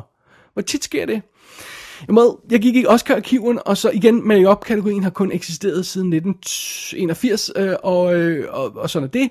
Så det vil sige, siden 1981 til nu, der er der seks gange, hvor make-up og kostymer er faldet til samme film. Senest var det Mad Max Fury Road, Grand Budapest Hotel, Lord of the Rings Return of the King, Topsy Turvy, Bram Stokers Dracula og Amadeus. Det er de seks film, der har vundet makeup og, øh, øh, og kostymer sammen. Og det er jo de her to af designkategorierne. Og, og, og det, det, det, det kunne godt være, at Ma Rainey gik hen og vandt i, i år. De to Øh, ting der. Det, det, det vil jeg ikke overraske mig over. Det, det er det, som de fleste Oscar pundits siger. De er øh, på, på Ma Rainey's Black Bottom, om jeg så må sige. Og øh, bookierne, de kan også godt lide hendes bottom. Øh, der er odds 1,4 på, øh, på, øh, på Ma Rainey's Black Bottom. Men det er sjovt, fordi øh, jeg tjekkede oddsene her i dag, lige inden jeg optog det her. Men for en uge siden, eller to uger siden, tror jeg det var, der havde Ma Rainey og Emma lige odds. Men så har det rykket sig nu, så nu har Ma Rainey 1,4, og Emma har 3,75 odds, mens den næste på listen er Mank med 7. Øh, Så der har rykket sig lidt her de sidste par uger, så det ser ud som om øh, Ma Rainey stille og roligt er kravlet op og blevet favoritten, og øh, det giver altså en meget fin mening, øh, men øh, øh, og, og øh, igen, det, umiddelbart vil jeg tro, at man måske vil vælge en film, der havde lidt mere kostyme, halløjse, fordi det, en af mine problemer med Mara Rainey's Black Bottom var jo, at der er en håndfuld karakterer i, og den foregår i to rum, basically. Jeg synes, det er en meget lille og meget indlukket film, og, og, der, er, og der er jo i sagens natur ingen kostymeskift, for den foregår nærmest i real time over et par timer. Så øh, jeg synes sådan noget som Pinocchio, eller øh, øh, de billeder, jeg har set fra den, og Mulan i hvert fald var, var super flot, og Emma er sikkert også, fordi det er en periodefilm, så jeg synes, det var mere oplagt valg, men det virker som om alle sådan støtter op bag Ma Rainey's Black Bottom, og øh, det, sådan er det. det, det jeg ved ikke, hvor meget man skal lægge i det, men det, det, det er i hvert fald sådan, det er. Så det. Alright, vi går videre til den tredje af de her designkategorier, og det er bedste scenografi. Her er de nomineret Father, Ma Rainey's Black Bottom, Mank, News of the World og Tenet. Åh, oh, Tenet, la la la la. Åh, oh, jeg elsker Tenet. Den har ikke en chance. So be it. Uh, bare lige for at få styr på det, så en af de film, jeg har nået at se i, øh, men ikke anmeldt i showet, det er altså News of the World. Og um, så lad mig lige snakke lige hurtigt om den. Det er jo en, den ligger på Netflix, og den kan ses, og jeg så den, og jeg må indrømme, jeg var sådan lidt, ah, den er faktisk okay, den, den er okay god, og, og øhm, det er sådan et gammeldags film, det er sådan lidt smule, øhm, den er lidt spøjs, fordi den, er, det, det, den foregår i det vilde vesten, om man så må sige, så det er en old school look, filmen har, men sådan skudt på digitalt video med det her moderne, nogle gange lidt håndholdte HD-look. Øh, skyd dog sådan en film på, på film, på rigtig film, altså det klæder den virkelig. Nå, no, anyway. Øh, så den er sådan lidt spøjs i den retning, og så øhm, er historien også en lille smule episodisk. Det er sådan, om her er den, hvor, øh, her er den scene, hvor vi møder den her bande, så er der her den her scene, hvor øh, det går galt med hestevognen, og så er der den, altså selvfølgelig sådan en episodisk historie, øh, og, og der er nogle lille smule klodsede pointer her og der. Men jeg må indrømme, da jeg har set filmen, så var jeg sådan lidt kritisk over for den, men så kunne jeg ikke rigtig slippe den, det blev sådan at rasle rundt i hovedet, så jeg endte med jeg viste den for min familie, for min mor og min lillebror, og da jeg genså den, der må jeg der, der, der, der generede de her ting mig ikke så meget. Jeg synes faktisk, den var død hammerende charmerende den anden gang jeg så den. Delvis fordi Tom Hanks har hovedrollen i News of the World som Captain Kidd. Øh, og han er fantastisk, altså han, han er rolig, velovervejet og rimelig. Det er en perfekt Tom Hanks rolle. Det er en fornøjelse at se ham spille den her karakter. Og han spiller den her øh, sydstats øh, soldat, tidligere sydstatssoldat, der så finder den her lille pige, Joanna, som, øh, som bliver spillet af Helena Senkel, der var overvejet øh, øh, tæt på at få en Oscar-nominering. Som hun er simpelthen adorable, den her lille pige, den her skuespiller, og det er sådan et sødt lille forhold, der udvikler sig, når han så indvilder i at tage hende hjem. Fordi hun, er, hun har været kidnappet af indianere og har boet hos dem i et stykke tid, og nu skal hun hjem til sin familie, og det indvilder han så i at gøre. Og, og, og titlen får den her film til at lyde helt vildt stor, News of the World. Ideen er jo, at øh, Tom Hanks karakter, han rejser rundt i de her små byer og læser nyhederne op fra avisen for folk, som enten ikke kan læse eller ikke har tid til at læse. Så, så holder han sådan en lille foredrag der, og så læser han op for nyhederne for dem. Og det, det, øh, øh den titel, det for News of the World, det lyder så stort, og så, så, men, men det er en meget lille og intim film, det her i virkeligheden. Og hovedsageligt, øh, en stor del af tiden, så er vi altså on the road med Tom Hanks og den her lille pige, der er vildt sød. Og, øhm, øhm, og, øhm, og, og, og det man virkelig får følelsen af, det er, hvor farlig det vilde vesten var, mens det var vildt. Og, og, og, og, det, og, og så den sød, lille rørende historie med den her pige og, den, og, Tom Hanks karakter. Jeg synes, jeg synes, det var en fremragende film. Den, den faldt i hak anden gang, jeg så den, og, og det kan være nogle gange rar, rar at gøre nogle gange, så... Så sådan er det. Men under alle omstændigheder, altså, øh, ja, øh, der er nok ikke stor chance for, at, øh, at, at News of the World får prisen. Jeg er altid en lille smule overrasket over det her scenografi, fordi Hvem, altså, man, kan, man kan være fristet til at sige, hvis man ikke ved noget om scenografi, hvem har designet den her mark? Det er vel ikke scenografen, vel? Ej, der er selvfølgelig mere i det end det. Men, men, men en film, der foregår på de her åbne sletter, hvor en hestevogn bare rider hen over øh, en slette det meste af tiden, jamen det virker selvfølgelig som om, der er mindre designarbejde i det, end for eksempel i Mank, hvor jobbet er at, at genskabe den her periode for 30'ernes Hollywood. Og Mank er jo en sort-hvid film. Den handler om old school Hollywood, og den har genskabt nogle af de klassiske locations og studier fra den tid. Der er no way, den ikke kommer til at vinde. Det, det er simpelthen så klokkeklar win som, som noget. Det, det, det tror jeg altså. Øhm, og og øhm, ja ja, man, man kan også sige, Ma Rainey's Black Bottom, i den, igen det her med, at den, det, det er også en periodefilm, men den foregår altså kun i to rum. Og jeg har ikke fået set Father endnu, så jeg ved ikke, hvor, om den har noget vildt godt design. Tenant er, ja, en besynderlig film, så jeg forstår godt, hvis den ikke vinder i, i den her sammenhæng. Jeg tror, det, det ligger så altså lige til højre benet for Mank. Det er specielt det her med old school Hollywood. Det, det er sådan noget, de elsker, og, og jeg, jeg, jeg tror, den kommer til at vinde. Det er også det, øhm, øh, bookierne, øh, øh, øh, Oscar Pundits tror, selvom der er nogen, der foreslår Ma Rainey som en long shot. Øh, hvis der, den kommer og lavet en surprise der, så skal man ikke være alt for surprised. Øh, men bookierne siger også, at det, er, det nok er, er Mank, der vinder med, med odds. Øh, 1,7, 1,17 tror jeg det var, øh, øh, jeg så på oddsene der, og, og, øhm, og, og 6 på Ma Rainey's Black Bottom, så det, det, øhm, det bliver nok Mank, der snupper den her pris. Og i så tilfælde bliver det formodentlig Manks eneste pris. Og mm, jamen, så er det jo, man bliver fristet til at gå i Oscar-arkiverne og, og, og se, hvor, hvor, hvor ofte er en, vinder en film kun en pris for øhm, production design og scenografien. Og så vidt jeg kunne se sådan inden for de sidste 20 år, så er det kun sket to gange, nemlig Sweeney Todd og Sleepy Hollow. Øhm, jeg, jeg, jeg, jeg synes, jeg kunne overskue, at det, at det kun var, at, at det var eneste win for de to film. Og øh, det kan godt være, at man kommer til at falde i den kategori. Det må vi, øh, det må vi vente og se. Men øh, ja, sådan er det. Alrighty, det var bedste scenografi. Det var de her tre designpriser, men øhm, lad os se, vi har nogle, øhm, vi har nogle øh, vis, flere visuelle priser coming up. What's her name? Johanna. She doesn't have any English. So what does she speak? Kiowa. Ah, cool. Gumada. Johanna, huh? A double R can't. Johanna, Honya Heigo. Hmm, what? What, what did she say? She said you've been calling her the wrong name. Her name's Cicada. Well, it's Johanna now. Johanna Leonberger. This man? Do you go by Heathall? Toreador. Shalego go. hongo ego, behabo. A typical.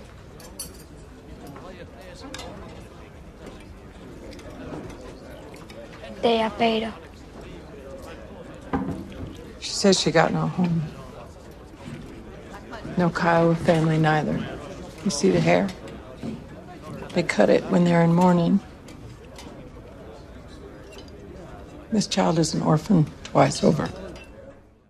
Alrighty, næste batch af kategorier er visuelle, og derfor så starter vi naturligvis med visuelle effekter. Bedste visuelle effekter, de nominerede er Love and Monsters, The Midnight Sky, Mulan, The One and Only Ivan og Tenet.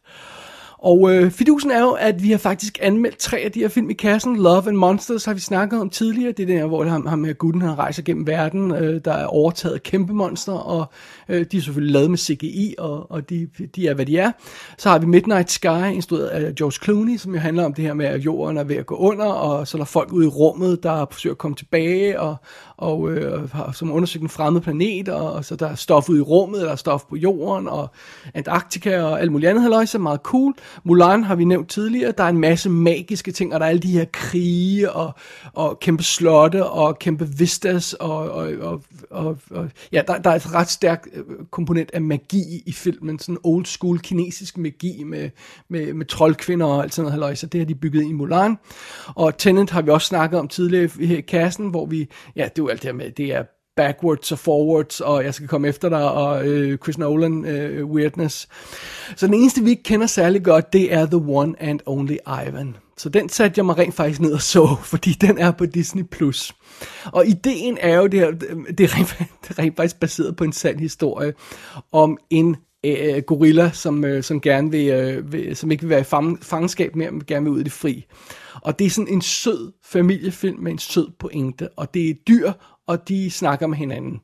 Det er meget sjovt, de snakker aldrig, når der er mennesker i nærheden. Men så, øh, øh og så øh, Brian Cranston er jo simpelthen den her cirkusdirektør, der har sådan en lille cirkus i sådan en mall, og så har han alle de her dyr, en, en elefant og en abe og en, øh, en gorilla, undskyld, og, og, og, og, og en, øh, en, en søløve og alt sådan noget haløjser, og de, og de laver så de små tricks, men det går ikke så godt for det her cirkus, og så kommer en lille baby-elefant, som, som kan nogle nye tricks, og alle er imponeret over det, men, men The One and Only Ivan, som har været det store trækplaster på det her cirkus, cirkus, han vil altså gerne ud og prøve nogle andre ting.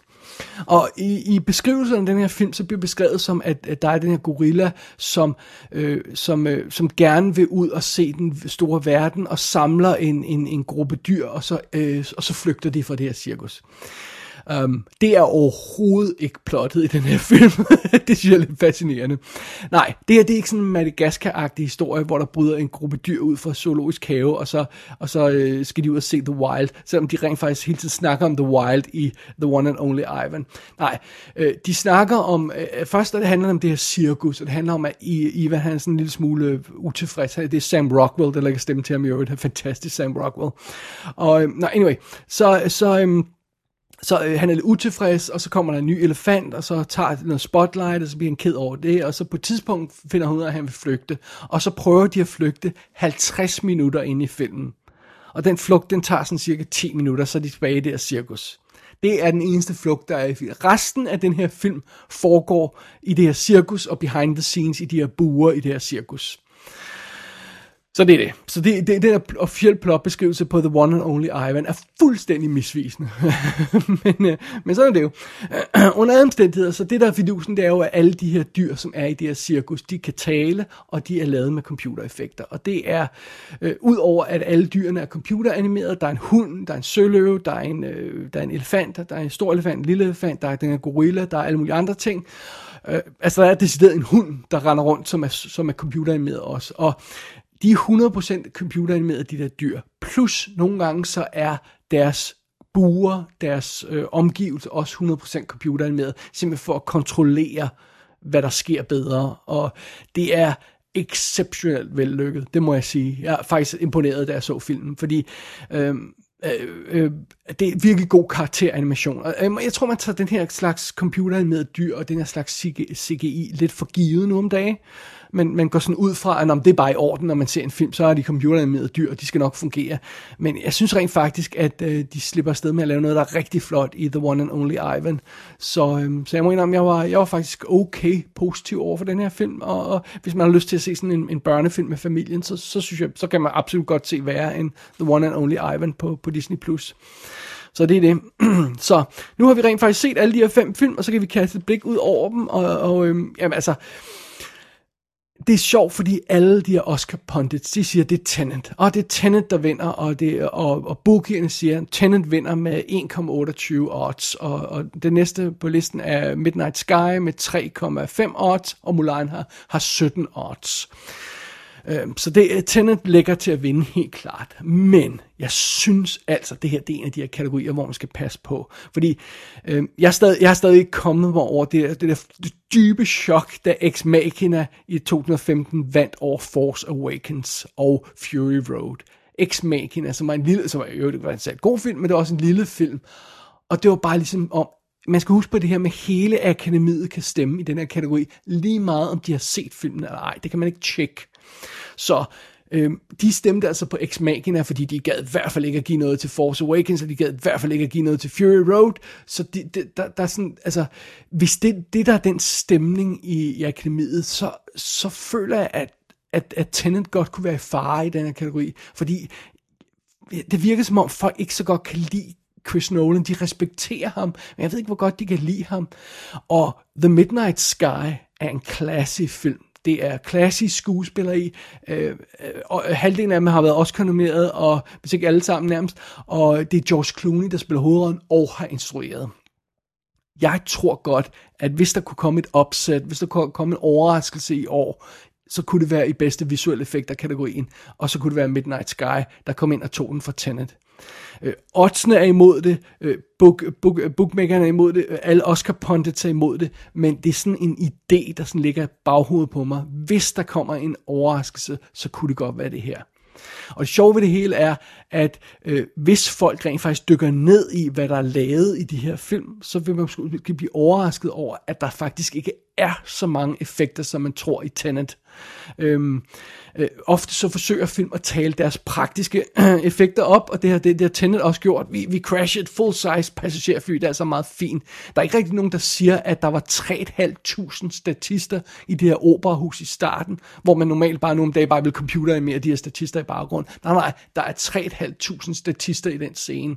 Og hovedparten af de her scener, hvor tingene kører baglæns og sådan noget, de er lavet in camera ved at folk går baglæns, og så, og så vender man filmen om, så de kører forlæns, men så ser det ud som, at alt andet går baglæns. Altså, man laver alle de her ting, man laver de her tricks i filmen, og det er lavet in camera meget af det. Og en lille smule er justeret med, med, med computereffekter, men ikke så meget, som jeg troede, det var.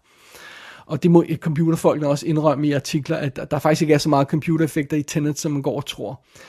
Det ved jeg ikke, om folk sætter sig ind i. Hvis de gør det, så kunne det godt være øh, endnu et, et, et, en, øh, bonus til, til Midnight Sky, men det kunne også bare være, at, at, at de går efter konsensus, og så stemmer på Tenet og siger, ah, okay, den skal jo have en. I don't know. Men øh, de sikre penge er på Tenet, men, øh, men øh, watch out for en, for en surprise. Ja, det, det, det vil ikke, øh, ja, det, det kunne jeg godt forestille mig. Sådan er det. Det var bedste visuelle effekter kategorien. Vi går videre til bedste klipning. Og her er de nominerede The Father, Nomadland, Promising Young Woman, Sound of Metal og The Trial of the Chicago 7. Og der har vi jo altså Mikkel E.G. Nielsen, dansk klipper, der har klippet Sound of Metal. Han vandt ovenkøbet BAFTAen for det for nylig, og han har i øvrigt klippet hovedparten, hvis ikke alle, af Nikolaj Arcels film. Øh, så og det er jo et stort plus i min bog i hvert fald.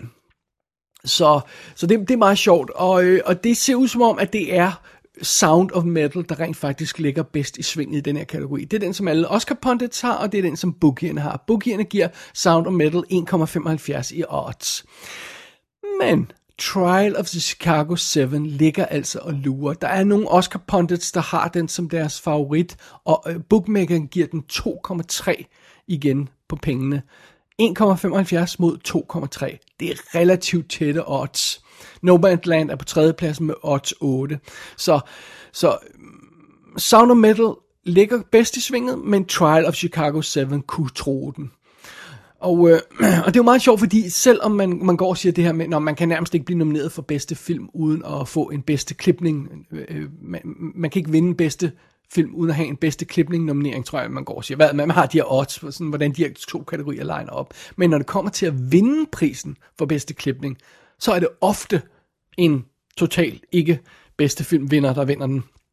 Altså forstået på den måde, at Hacksaw Ridge vandt den i 2016 over La La Land og Moonlight. Øhm, det var Dunkirk, der tog den i 17. Det var Bohemian Rhapsody, tog den mest ufortjente Oscar, der nogensinde er udgivet, der tog klippeprisen i 2018. Det var, det var øh, Bohemian Rhapsody. Og så var det Ford v Ferrari, der tog den i 2019.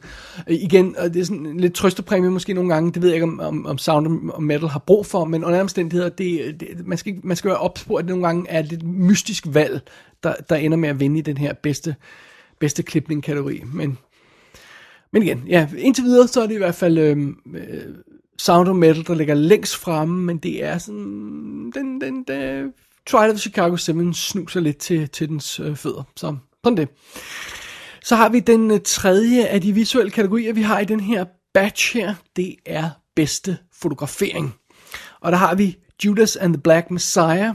Så har vi Mank, News of the World, Nomadland og The Trial of the Chicago 7. Og så gør jeg jo simpelthen det, som jeg gør hvert år, som jeg synes er meget sjovt. Det er, at jeg går, gennemgår alle de nominerede film, og så tjekker, hvad formater de er skudt på. Fordi det er sjovt. Der er tit store variationer i. Øh, nogle skyder på 16, nogle skyder på IMAX, og nogle skyder digitalt, og andre skyder ikke digitalt. Og det er så meget fint. Øhm, Judas, Mank, øh, undskyld, Judas, News of the World, Nomadland og Trial er alle sammen skudt på variationer af Arri Alexa kameraet digitalt kamera. Mank er skudt på et specielt red kamera, Red Ranger Helium Monochrome kalder de det, fordi den er simpelthen skudt i sort-hvid. Uh, og det vil sige, at alle fem film er skudt digitalt i år. Og jeg har siddet og gennemgået alle årene, hvor der er nomineret i sidste 20 år. Øh, ah, siden 2008. Og jeg kan se, så vidt jeg kan se, er det første år, hvor der ikke er en eneste film, der er skudt på god gammeldags øh, film, altså celluloid. Det, det, det er første år, hvor alle fem film er skudt digitalt, så vidt jeg kan se. Jeg har i hvert fald kigget ned igennem over de sidste par år, altså der har altså været- mindst været en de sidste mange år. Once Upon a Time in Hollywood var skudt på film. Uh, The Favorite var skudt på film. Dunkirk, La La Land og Silence, Carol, The Hateful Eight, uh, Grand Budapest Hotel. Hvert år de sidste par år har der i hvert fald været én film, der er skudt på film. Og nogle gange har der været flere. Hvis vi går tilbage til 2012, så er det tre film, der var skudt på, på film. Django, Unchained, Anna Karenina og Lincoln. Øh, og hvis vi går tilbage til 2010, så er det fire film, der er skudt digit- uh, på celluloid, uh, og en, der er skudt digitalt. Og apparently, ifølge Oscarsen øhm, stat, statistik og Oscar stats, så er Avatar i 2009 den første rent digitalt skudte film, der vinder. Og øhm, i 2008, så er øh, de første digitalt skudte film nomineret, nemlig The Curious Case of Benjamin Button og øh, Slumdog Millionaire. Men de er, de er, og som i det sidste nævnte vandt i øvrigt, men der har altså åbenbart sådan nogle blandinger af formater, så der er så også noget 16 mm i, og, og Curious Case of Benjamin Button er der så også nogle forskellige formater i. Så, så, men det er åbenbart de første digitalt nom- øh, skudte film, der er nomineret der i 2008, og så 9'eren er der den ren digitale film, der vinder, og så ellers i det løbet af de sidste par år, så er der altså stille og roligt været flere og flere digitale skudte film, indtil det åbenbart, så vidt jeg kan se i hvert fald, så vidt jeg kan gennemskue, så kulminerer det i år med alle fem film skudt digitalt.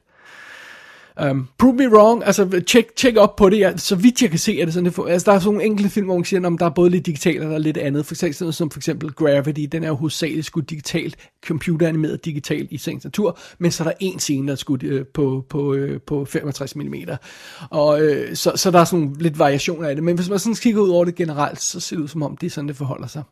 Very interesting. Øh, men det bringer os jo så til, hvad for en film, der ser ud til at vinde, og det ser ud til at blive Nomadland. Og øh, det er det, som alle Oscar-bloggerne har, og det er det, som giver de bedste odds. Boogie'en siger 1,2 odds på Nomadland, mens nummer 2 på listen, Mank, har 5,5 odds. 1,2, 5,5. Så det bliver nok den, der, der vinder, det bliver nok øh, Joshua James Richards, den, øh, den faste fotograf øh, for Zoe Chow, der, der, der vinder, vinder for Nomadland. I optagende stund har de ikke uddelt øh, AC, øh, ASC øh, Cinematographer-prisen endnu. Øh, Det gør de lige her om nogle timer så, øh, fra optagende stund, så, så jeg ved ikke, hvem der vinder det endnu, men det er også lige meget. Det er ikke altid, der liner op, og nærmest den der, det virker som om, det er Nomadland, der ser ud til at vinde den. Det, det, det er en lille smule overrasket over. Er, er det den mindste fotograferet film, om jeg så må sige, nogensinde. Altså, der, der har jo været andre små film, øh, øh der sådan har været øhm, øh, nomineret, og, øh, altså for eksempel sådan noget som øh, Carol, og, som er skudt på 16 mm, og, og Moonlight, og, eller sådan en flashy film, og, og sådan noget. Men altså, hvis man kigger på vinderne i de sidste par år, hvad der har vundet Oscar for bedste fotografering, så er det øh, 1917, det er Roma, det er Blade Runner 2049, det er La La Land, det er The Revenant, det er store film, øh, farverige film, øh, visuelt imponerende film, visuelt dramatiske film, der er en kæmpe øh, one-shot film, der er en, der er en sort-hvid film, der er Blade Runner, som jo måske er en af årtusindets øh, flottest fotograferede film, øh, øh, øh, Revenant, som, som, som, som er skudt on location, men også har nogle store vistas og imponerende skud og vidvinkeloptik og sådan noget. Nomadland må være den mest anonyme film i øh, nogensinde, der vinder for bedste, øh, Oscar for bedste fotografering, hvis den vinder. Det er jo nærmest en dokumentar det meste af tiden, hvor de har fornemmelsen, at de bare stillede kameraet op og så filmede, hvad der var. Øh, det ved jeg ikke om helt er tilfældet, for så meget har jeg ikke læst op på den, men jeg går ud fra, at den er relativt skudt i available light, øh, alt andet lige, så, men, øh, så det bliver spøjst, det, det, det, det bliver en meget lille, meget underlig Oscar, det her. Der, er, øh, men altså, sådan, ja, sådan er det. Det, det ser ud som om uh, Nomadland, den, den scorer fotograferingsprisen. Um, so be it. You said, Why did I come to Chicago? And I said, To end the war. And then you turned to everyone and you said, The last thing he wants is to end the war. What did you mean by that? I meant that you were making the most of your close up. Yeah? No more war, no more Abby Hoffman. What's your problem with me, Hayden? I really wish people would stop asking you that question. Dave wouldn't want us to. Answer it. One time. All right. My problem is that for the next 50 years, when people think of progressive politics, they're going to think of you. They're going to think of you and your idiot followers passing out daisies to soldiers and trying to levitate the Pentagon. So they're not going to think of equality or justice. They're not going to think of education or poverty or progress. They're going to think of a bunch of stone lost, disrespectful, foul mouthed, lawless losers. And so we'll lose elections. All because of me. Yeah. And winning elections, that's the first thing on your wish list. Equality, justice, education, poverty, and progress. That's second. If you don't win elections, it doesn't matter what's second. And it is astonishing to me that someone still has to explain that to you. Så skal vi videre i kategorierne. Vi er nået til de to manuskategorier. Der, øh, der har vi den første, der hedder bedste adapteret manuskript, altså et manuskript, der er baseret på et andet værk af en eller anden slags. Der har vi Borat Subsequent Movie Film, vi har The Father, Nomadland, One Night in Miami og The White Tiger. Og øh, ja, øh, det, det er åbenbart øh, Nomadland, der er den, øh, der er den klare favorit her, fordi at det, det, øh, det, det, det, det lægger sig godt op af, af, af, hvordan trenden er i øjeblikket. Det ser ud som om, det er, det, det er Nomadland, der tager den. Alle bookierne siger Nomadland. Der er et par, der foreslår The Father, men ellers siger alle bookierne Nomadland. Den har odds 1,25. Nummer to på listen, Father, har odds 5. Så den ligger godt i svinget. Øhm, det vil sige, der bliver ikke et, et uh, split mellem uh, bedste film og bedste manus i, i år. Og, og, um, og så, så, så, så er det jo, man spørger sig selv, hvor tit splitter bedste film og bedste manus kategorien? Altså forstået på den måde, hvor tit vinder en film på bedste manus, øh, øh, øh, uden at være nomineret til, til et, et, et af de bedste manuser, uden at være øh, nomineret til, øh, til, øh, til bedste film, eller uden at vinde bedste film. Og, og det, det sker faktisk øh, relativt tit, altså øh, øh i siden 2000 og frem, der er det sket fem gange. Så det er en ud af fire, øh, om man så må sige, sådan plus minus. Øh, Gladiator vandt øh, øh, mens, øh, for bedste film, mens det var Traffic og Almost Famous, der, der, der tog manuspriserne. Chicago vandt over Pianist og Talk to Her. Øh, million Dollar Baby vandt over Sideways og Internal Sunshine of Spotless Mind. Artist vandt over The Descendant og Midnight in Paris. Og senest i 2017 havde vi The Shape of Water, der vandt bedste film, mens Call Me By Your Name og Get Out vandt de to manuskategorier. Så det, det, det, det, det sker relativt tit, så det er ikke utænkeligt, at The Father kunne komme ind og tage manusprisen, og så siger man, om så får Nomadland måske film og instruktør, øh, og så kan vi give noget til, til, til The Father. Øhm, det er ikke sådan, oddsene lige ligger i øjeblikket, og det er ikke sådan, bookierne tror det er, og det er ikke sådan, Oscar Pundits tror det er, men, men, men, men det er heller ikke vanvittigt utænkeligt, at det skulle ske. Så hvis man vil gamble på et eller andet sådan opsæt, så kunne man jo prøve at sætte pengene på Father. Øh, odds 5 er måske ikke det bedste, men altså ja, det er værd at overveje i hvert fald. Under omstændighed, hvis vi bare går efter, hvad der er favorit sådan på papiret, så er det helt klart Nomadland, der vinder bedste adapteret manuskript. Og det bringer os jo så videre til bedste originale manuskript. Der har vi Judas and the Black Messiah, vi har Minari, Promising Young Woman, Sound of Metal, The Trial of the Chicago 7, sidstnævnte skrevet af Aaron Sorkin. Og det er jo naturligvis Aaron Sorkin, der kommer til at vinde. Hvordan kan det overhovedet nogensinde gå galt? Well, apparently er det stille og roligt ved at gå galt, fordi øh, uh, Trial of Chicago 7, uh, øh, som lå som sådan en klar favorit til at vinde bedste manus, er sådan stille og roligt blevet skubbet ud på en sidelinje af Promising Young Woman. Og uh, Promising Young Woman gik jo rent faktisk hen og vandt øh, WGA, Writers Guild of America prisen, øh, og, og, og hvilket gør den til en klar favorit pludselig i den her, øh, øh, den her sammenhæng, den her kategori. Jeg, jeg kiggede lige på Aaron Sorkin, bare lige for at sige, at han må have, altså, han må have skåret et hav af priser og nomineringer. Ej, det har han faktisk ikke. Øh, Aaron Sorkin vandt en Oscar for bedste manus til The Social Network. Og han var nomineret for Moneyball, og så var han nomineret for Molly's Game. Honestly, hvor mange kunne huske det? No, no, be honest. Kunne nogen som helst huske, at, at Aaron Sorkin var nomineret for Molly's Game? Nej, vel? Han var ikke nomineret for Aaron Sorkin for manuskriptet til Steve Jobs. Han var ikke nomineret for The, The American President, og han var ikke nomineret for A Few Good Men. Det må jeg indrømme, chokerede mig en lille smule. Hvis, hvis man havde sat en øh, pistol til panden på mig og sagt, hvad, for, hvad den første Oscar-nominering, Aaron Sorkin har fået, så har jeg sagt, A Few Good Men, ingen tvivl der. nope, nope. Så måske er de ikke så vilde med ham, som vi gik og troede. Altså, jeg gik altid og troede, at han var den sikre favorit her. men Det er han i hvert fald ikke. Og stille og roligt, så igennem øh, sådan Oscar-sæsonen, så har Promising Young Woman lagt sig bedre og bedre i svinget for at gå ind og tage prisen.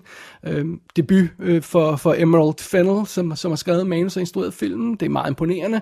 Aaron Sorkin, han skal nok komme tilbage, der er ikke noget problem med det. Øh, han vandt Golden Globe, det er altså meget fint, men altså han, øh, det ser ikke ud som om, han vinder Oscar. Øhm, øh, alle Oscar-bloggerne siger Promising Young Woman, og bookierne siger, øh, som sagt, øh, eller det kan jeg ikke om jeg fik nævnt, 1,25 til, The Promising Young Woman. Så det bliver sgu nok den, der tager prisen. Det er en lille smule overraskende, men øhm, ja, man kan jo stadig ikke have lov til at håbe på, at Trial of Chicago 7 overrasker. Det er klart den film af de her, som jeg har set, som jeg, som jeg bedst kunne lide. Alright, det var de to manuskategorier. Vi tager lige en lille breaker igen, og så kigger vi på nogle af skuespillerne. If I win them over playing our music, I'm, I'm knocking down doors for everybody. You watch and see. It's not going to always be the pop charts over here, black music charts over there. One day it's going to be one chart with one music for all people.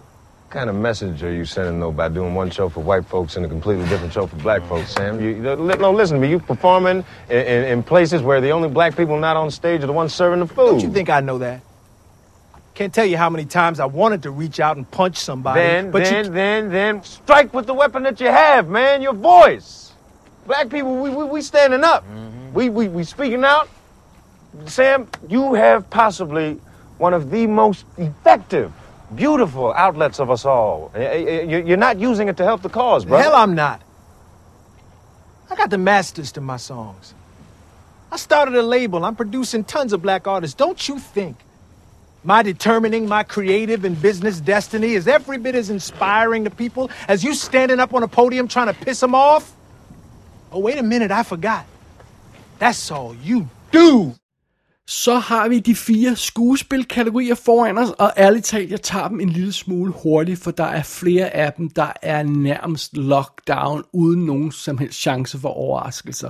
Vi starter med bedste mandlige hovedrolle, øh, undskyld, bedste mandlige birolle, lad mig nu sige det ordentligt, bedste mandlige birolle, der har vi Sasha Baron Cohen for The Trial of the Chicago 7, Daniel Kaluuya for Judas and the Black Messiah, Leslie Odom Jr. for One Night in Miami, Paul Racy for Sound of Metal, og Lakeith Stanfield for Judas and the Black Messiah.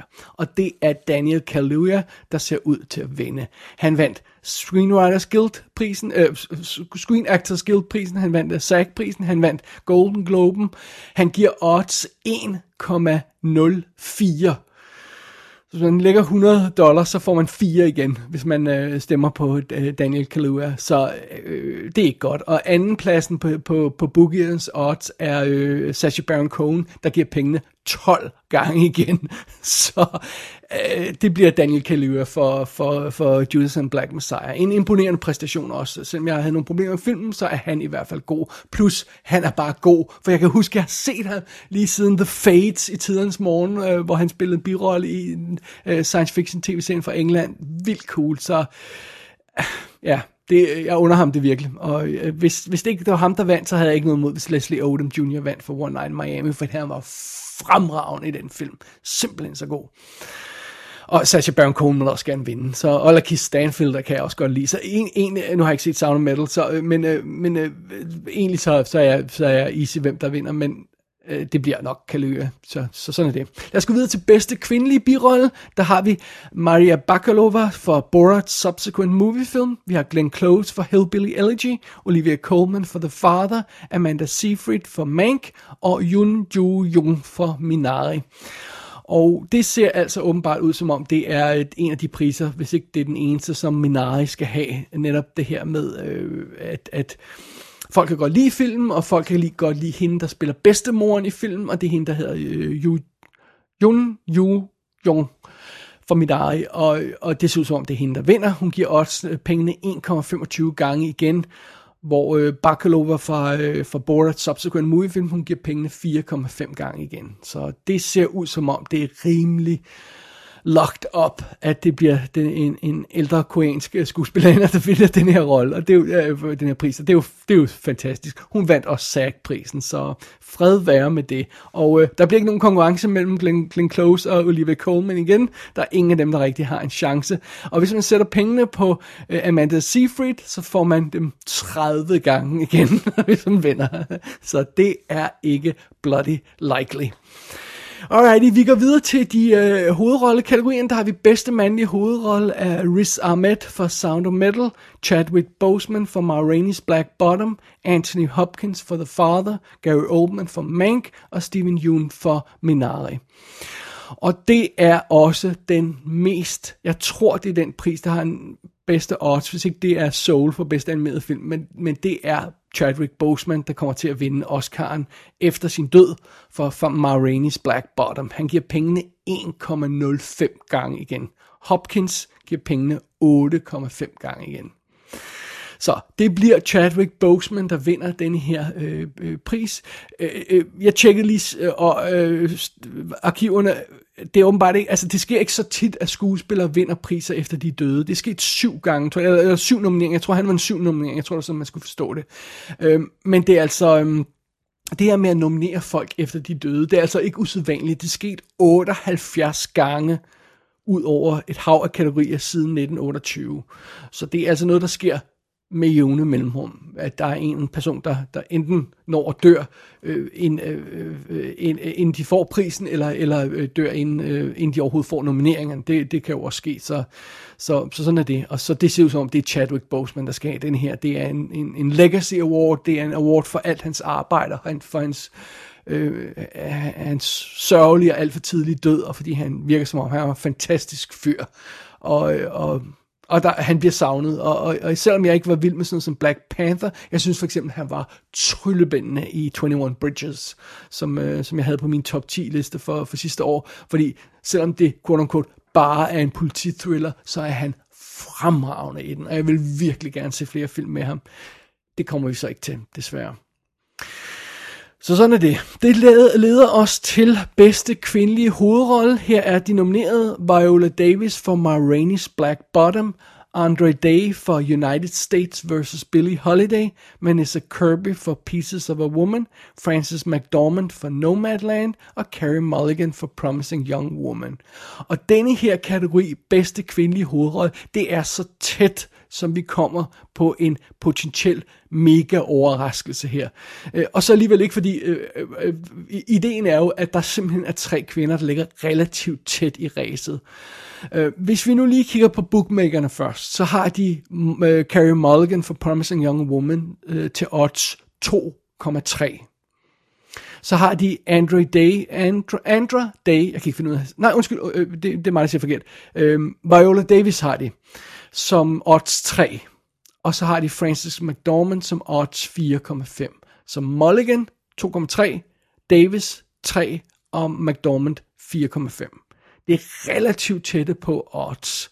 Og fidusen var jo, at øh, Viola Davis, hun leverede øh, en af Oscarsæsonens overraskelser ved at tage øhm, øh, SAG-prisen, Screen Actors Guild-prisen. Den vandt hun for den her rolle, som, som, som ikke er sådan... Øh, øh, jeg ved ikke, om man ikke kan kalde den hovedrolle, men det er i hvert fald det, det er ikke så sådan en dominerende hovedrolle på samme måde, som nogle af de andre film har.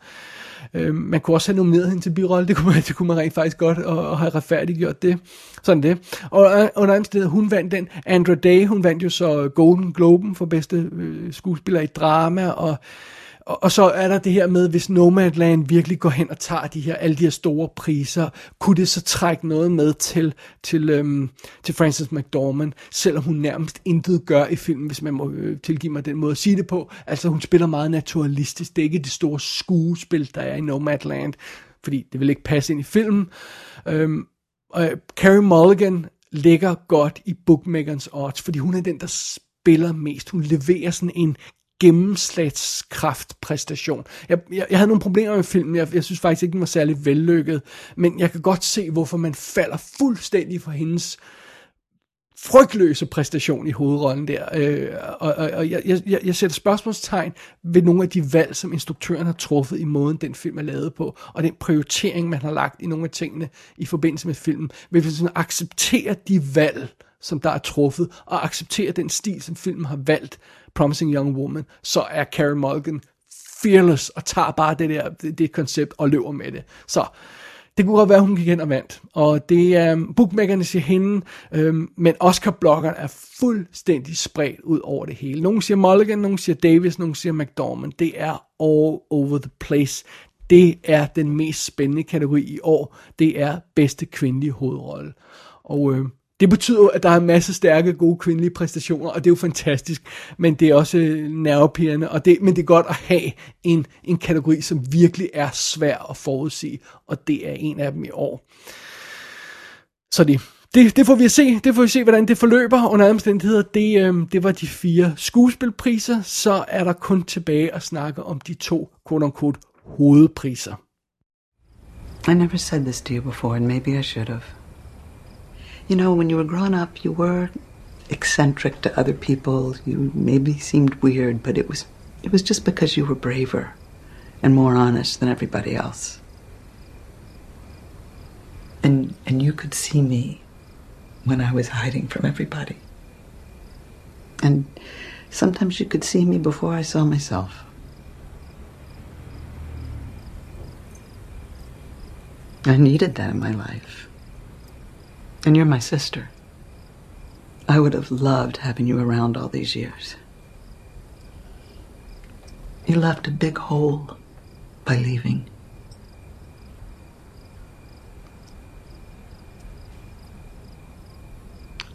That one's on me.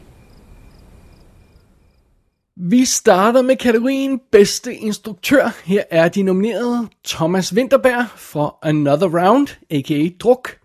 Vi har Chloe Zhao fra Nomadland, Lee Isaac Chung for Minari, David Fincher for Mank, og Emerald Fennell for Promising Young Woman.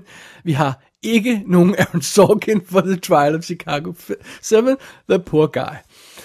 Alrighty, først øhm, lidt øh, Oscar history. Lad os lige kigge på det. Alrighty, hvor mange kvinder er nomineret i den her kategori før? Vi har to i år. Der er fem kvinder, der tidligere har været nomineret i kategorien bedste instruktør. Øhm, Lina Wertmüller for Seven Beauties i 1976, så er der helt langt kæmpe spring op til Jane Campion for The Piano i 93, så er der et spring op igen til Sofia Coppola for Lost in Translation i 2003, så har vi Catherine Bigelow for The Hurt Locker i 2009, som vandt jo, vandt som den eneste kvinde, og så har vi Greta Gerwig for Lady Bird i 2017. Det er de fem kvinder, der har været nomineret i den her kategori før. Og vi har to i år. Det er rimelig imponerende. Det er super godt gået. Og, og man så kan lide filmen eller ej, og, og, og, og, når man, øh, og hvis man har andre favoritter, det er lige meget. Det er bare godt gået, at de får foden indenfor. Plus vi har jo altså en koreansk instruktør, og vi har en, øh, en dansk instruktør, og vi har en, en, øh, en kinesisk, amerikansk, eller hvad man skal sige det, instruktør. Det er alt sammen super fedt. Super fedt.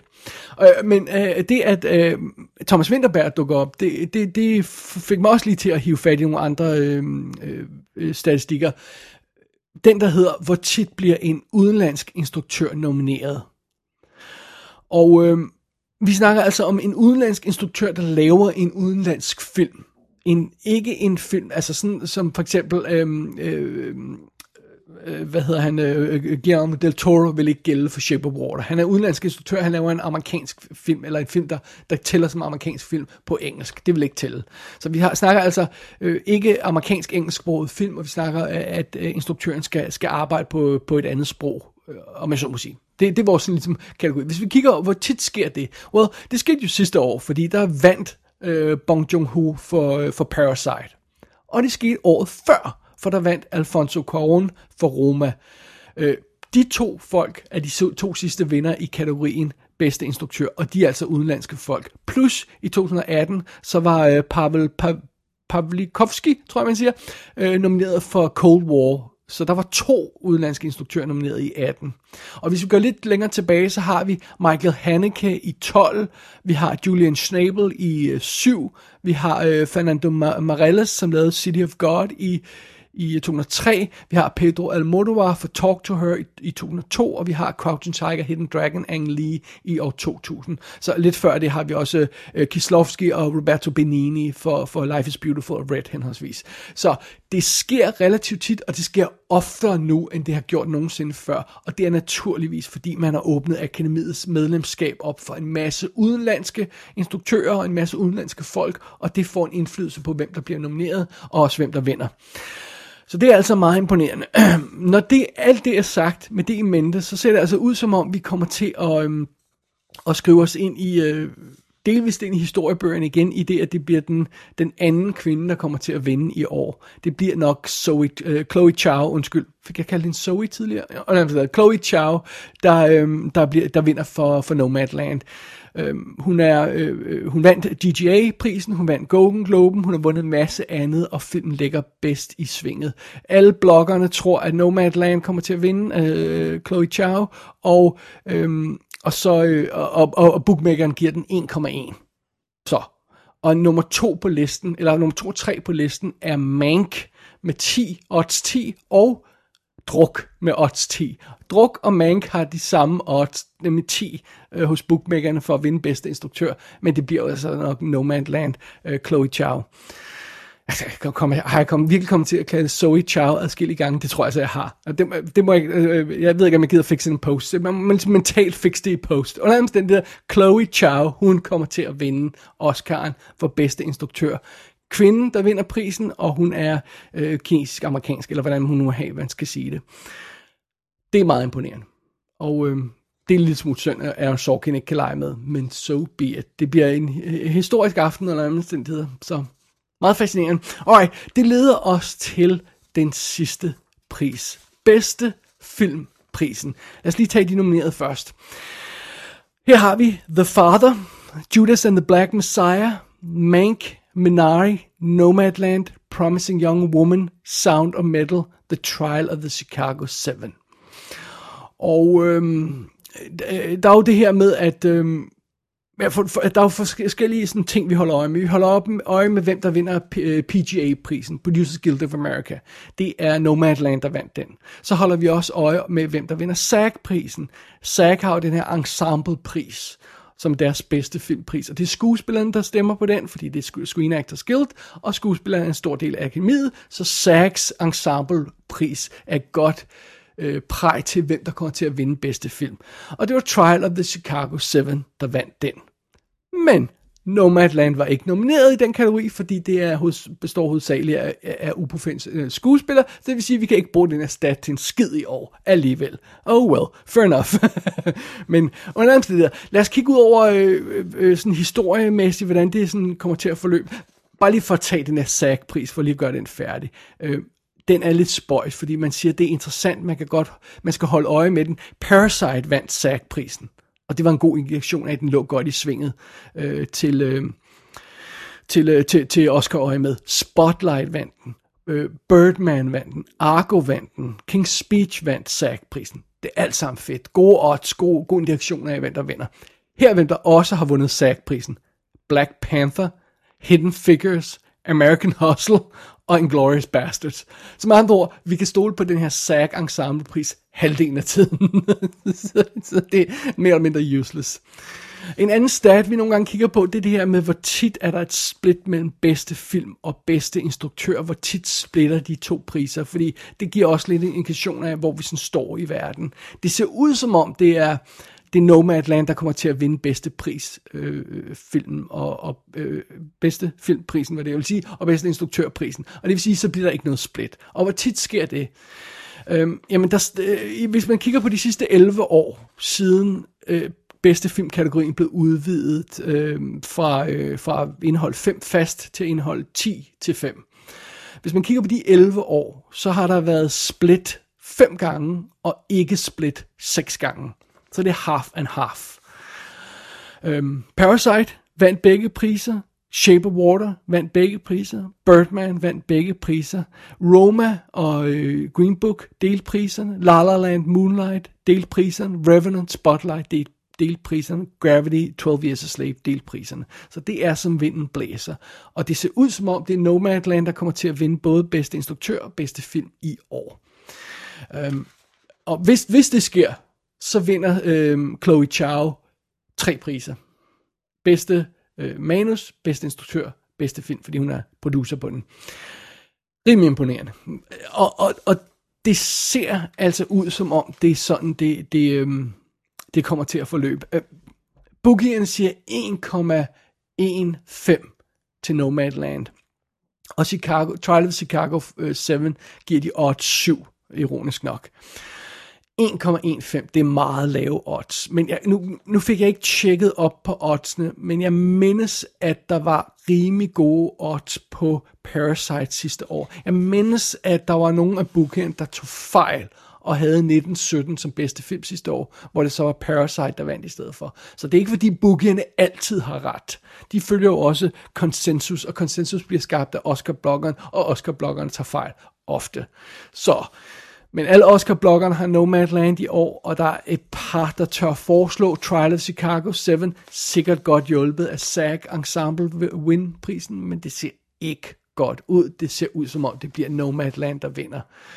Og øhm, det er jo... Øhm, det, det, det, det er jo meget imponerende om jeg så må sige. Så, og, og det gør, gør jo så også, at, at hvis, altså Nomadland har allerede skrevet sig ind i sådan nogle historiebøger, øh, forstået på den måde, at det er relativt sjældent, at en film instrueret af en kvinde bliver øhm, nomineret til bedste film. Det er sket øh, to gange i år, fordi både Chloe Chow's øh, Nomadland og Emerald Fennells Promising Young Woman er nomineret til bedste film. Så det er to gange i år, der er en kvinde, der har instrueret en bedste film nomineret film. Udover de, øh, de to gange her, så er det sker, sket 14 gange tidligere. Øh, øh, Greta Gerwig's øh, Little Women og Lady Bird, øh, Andy, øh, Eva De, DeVernis, øh, Selma, øh, øh, Catherine Bigelow's Zero Dark Thirty, så fremdeles. Det er sket 16 gange her i nyere tid. i hvert fald siden 86 har jeg, har jeg stats på. Der er sket 16 gange. Så bare det, at der er to kvinder film, der er nomineret i år til bedste film, det er en super fed ting, og det ser altså ud som om, det er en af dem, der vinder. Det ser ud som om, det bliver Nomadland, der kommer til at tage prisen. Og så bliver den jo altså alt er lige øh, øh, aftens store vinder, hvis den tager bedste manus, bedste instruktør, bedste øh, film, så er det rimelig godt gået. Og hvis den så ovenkøben måske tager et ekstra fotografering, måske klipningen, måske øh, hovedrolle, så, øh, så ligger den godt i svinget. Det bliver meget spændende. Det bliver meget spændende. Det her, den her kan, øh, jeg, jeg, synes, altså, jeg, jeg tror, det bliver Nomadland, så der er ikke super meget spændende, spænding, men der er altid den der lille djævel, der siger, åh, tænk nu, hvis der er noget, der går galt der. Altså, øh, La La Land lå også så godt i svinget, så bliver det Moonlight i stedet for, og hvis man lige glemmer den der ballade, der var med at uddele prisen, så var det jo rent faktisk en overraskelse, at det var no, øh, Moonlight, der vandt. Så det, det, kunne, det, det bliver spændende, så ja, vi ved, vi ved mere om en uges tid, når øh, den øh, efter søndag den 25. øh, april, når, øh, når, når alle priserne er uddelt, så, så får vi se, om Nomadland rent faktisk er den store vinder, sådan som det ser ud i øjeblikket. You got something. Not gonna like it. You want to crash a plane. But not from the air. That was so dramatic. I, I would have run a jet off the taxiway, breached real wall, and started firing.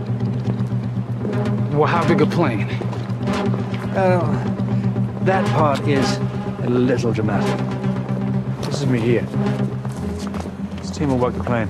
There can't be passengers. Norsk Free. They use the hangar on the west side of the Freeport. You want to crash a transport plane. What about the crew? Whoa, pop the slides, chuck them off. On the move. What's the problem? They'll be fine. Well, it seems bold. Bold, I'm fine with. I thought you were gonna say nuts. Jamen dog, så fik vi snakket os igennem alle 23 Oscar-kategorier. Er man for helvede da. Det, øhm, alt andet lige, så virker det som om, der er konsensus. Nu hiver jeg lige mine papirer frem igen her. Jeg kigger lige over på oversigten her. Alt andet lige, så virker det som om, der er konsensus i de fleste kategorier. Der er sådan nogle få nogle, hvor man siger, okay, øh, vi er lidt i tvivl om, hvordan øh, kortene falder der. Og så er der et par enkelte, hvor, som er sådan virkelig oppe i, i luften. Øh, kortfilmkategorierne er jo selvfølgelig altid interessante, fordi man aldrig ved, hvad fanden i helvede der foregår der. Øh, og, og så er der altså bedste øh, kvindelige hovedrolle, som trods alt er en af de store kategorier, der er øh, lidt, øh, lidt spørgsmålstegn ved. Og så, og så er der jo ofte en eller to overraskelser, som man i sagens natur ikke ved, hvad er på forhånd. Øh, for ellers så vil det ikke være en overraskelse. Så ja, det bliver spændende. Det bliver spændende, når den store aften kommer til at løbe af stablen snart her. Og, øh, og imens vi har Oscar nørdet her i kassen og lavet adskillige programmer om øh, Oscarshow-ræset og, og snakket om favoritter og kortfilm og nu snakket igennem alle kategorierne. Mens vi har gjort alt det, så har producerne bag Oscarshowet desperat forsøgt at banke et show sammen til os. Fordi først var der jo det her med, når fanden skal, vi skal ikke have det her zoom, altså ingen må zoome ind, og så brokkede folk sig. Nå, men så bliver der noget satellite øh, connection i stedet for, og øh, det er jo sådan så, at man har tre Oscar-producer på det her show, og en af dem er jo Steven Soderbergh. De to andre er Stacey Shear og Jesse Collins, som jeg ikke kender. Men det er de tre, der producer på selve Oscar-showet, og de har jo kæmpet for at banke noget sammen. Øhm, de, øh, øh, øh Steven Soderbergh, han har sådan været ude og sige, at øh, de vil gøre noget, der ikke er, er, er, noget, der er filmisk, noget, der ikke er tv-agtigt, og de vil ikke have det der Zoom-møde-agtige. De vil, have, øh, de vil skyde det med, med 24 frames per second kamera, og de vil lave det mere filmiske detaljer, og øhm, øh, der kommer til at være nogle, en masse folk, der præsenterer på en scene, og der kommer til at være nogle gæster fra af de nominerede, og Øhm, og så er der nogen, der kommer til at være på via satellit, og så bliver der nogle live performances for det her øhm, øh, øh, andet sted. Øh, de, de, de, har, de har flere øh, venues, de har det her Adobe Theater i, i Hollywood, og så har de, øhm, og så har de Union Station, hvor der, øh, vi har bygget noget op, og der skal være nogle live performances der. Ovenkøbet, så bliver det sådan noget med, at der er et pre-show, hvor øh, alle de her sange bliver fremført, og så bliver der et aftershow også, hvor man snakker med alle vinderne, inden for Oscars eget format, sin egen rammer, og øh, øh, det bliver altså meget spændende, og der, der, der, det er sådan noget, de snakker om, der er forskellige hubs rundt omkring i verden, i, i London, i Paris og sådan noget, hvor de, de, øhm, de nominerede kan rejse til. Hvis de ikke kan rejse helt til USA, så kan de rejse til en af de her hubs, og så være på via satellit for sådan et officielt Oscar-sted rundt omkring i verden. Det bliver meget, meget, meget spændende, hvordan fanden det her... Øhm, det her kommer til at, at, at, at forløbe. Det, det, øhm, det, det, det, det, bliver, det, det bliver en spøjs afslutning på et spøjs år. Og øhm, det, det har været et specielt filmår, det har også været et anstrengende filmår for mange, også fordi det har trukket så langt ud, men også bare på grund af coronaepidemien. Og øh, hende, Oscar-bloggeren, der hedder Anne Thompson, hun, hun har sådan snakket om det, fordi hun snakker ofte med nogle af de her medlemmer af akademiet. Og det, det, det hun sådan meldt tilbage, og det er selvfølgelig bare hendes oplevelse af det, det er det her med, at folk er simpelthen har fuldstændig tjekket ud. Mange af de her medlemmer af akademiet har fuldstændig tjekket ud af det Oscar-ræs. De har ikke set filmene, de kan ikke finde ud af det der med digitale screener, de kan ikke finde ud af at logge på og, og få billeder op på deres Øh, øh, smart tv, hvis de overhovedet har et. Øhm, det, det er sådan den, øh, hun, hun, hun malede sådan et ret grumt billede af, hvad, hvordan situationen er for Oscar Akademiets medlemmer. Dem, der rent faktisk skal stemme til de her priser. Jeg håber, hun tager fejl. Jeg håber, at det bliver en festaften, og det nok skal være øh, okay alt sammen alligevel, men, men under omstændigheder, så har vi altså brug for, at det her corona-år slutter i en fart, at vi får lov til at starte på et nyt øh, øh år, og, og ja, kalenderen siger 2021, men Oscar hænger altså stadig fast i 2020, godt stykke inde i 2021, altså vi er næsten fem måneder inde i år, øh, øh, fire måneder inde i året på nuværende tidspunkt, når det hele er overstået. Øh, det, ja, det er lidt rough, så ja, det bliver, det bliver altså meget interessant. Vi, øh, vi får se uh, inden for en overskuelig fremtid, hvordan det kommer til at, at, at forløbe. Som sagt, så bliver Oscarshowet sendt live natten mellem søndag den 25. og mandag den 26 april, og det kommer på TV2 igen i år, så der kan man sidde og se det live der midt om natten. Det plejer at starte ved to-tiden, sådan rød løber, øh, hvis jeg ikke tager meget fejl. Øh, eller også et show, der starter to-tiden der øh, om natten, altså øh, to så, øh, mandag morgen, og, og så kan man sidde og se der, så der er alle de øh, øh, sædvanlige tilbagevendende botnakker i studiet, øh, danske studie, Anne Lind øh, Andersen og Ellen Hillingsø af en eller anden uretsagelige årsag, bliver ved med at invitere ind til det her. Haløjse, og i så mens så sidder øh, han stakkels Søren Frallesen og prøver at, at få et ord indført øh, blandt de der øh, øh tre kvinder, der sidder der og roer i munden på hinanden. Det er altid meget underholdende at se på, øh, selvom det kan særlig informativt altid, men, men det hører sig med til Oscar-ræset, at vi skal se på de der øh, spader i det danske studie. I love it. Sådan skal det være. Øh, men hvordan de har tænkt sig at sidde og snakke igennem den røde løber og alle kjolerne og øh, alt det her løjser, når der ikke rigtig er en rød løber, hvad jeg kan forstå, det, det, det er jeg meget spændt på at se, hvordan det kommer til at forløbe. Så, øhm, så det bliver altså meget spændende. Det bliver spændende, hvem der vinder prisen. Det bliver spændende, hvordan showet kommer til at løbe af stablen. Det bliver spændende det hele. Og øh, når vi vender tilbage igen her i I Kassen Talks, så bliver det altså med et afsluttende Oscar-show. Hvem vandt priserne, og hvordan gik selve showet? Det er det, vi kommer til at kigge på i næste I Kassen Talks. Og det kommer på umiddelbart efter den her store aften. Helt præcis hvornår ved jeg ikke, fordi jeg skal lige have sovet, og så skal jeg vågne op, og så skal jeg have skrevet showet, og så skal jeg have optaget det og klippet og lagt ud. Øh, men under omstændigheder, det er planen. Vi slutter Oscar pre-snak, øh, opvarmningssnak for nu i kassen her nu. Og når vi så vender tilbage, så har alle fået deres priser, og så kan vi snakke om det. Så det er planen. Så, så, så, så ikke mere Oscar-snak og ikke mere snak i, i kassen talks lige i den her omgang i det her show. Man, som altid så går man ind på ikassenshow.dk for at tjekke show notes, se billeder til alle de nominerede film, og hvad man ellers skal finde, links til alt muligt her løjser, og øh, liste over lydklip, jeg har brugt undervejs. Alt det her løjser, det er inde at finde på det her øh, site ikassenshow.dk. Og der kan man også finde en kontaktformular, så man kan sende en besked til mig, og min e-mail står derinde og det hele. Altid, alt det her løjser. Det, det skal man endelig bare gøre. Jeg tror, det var det. Alright. Det var det. Jeg, nu, nu er jeg klar i hvert fald til Oscar-ræset. Det håber jeg også, I alle sammen er derude ved, ved, ved, ved ørebøfferne.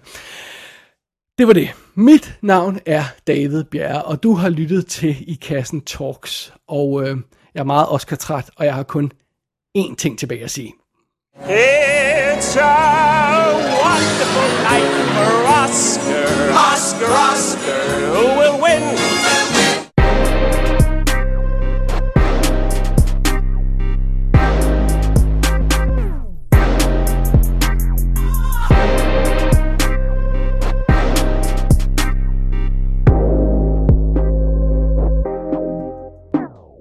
Thank God she managed to get really deep in that crack.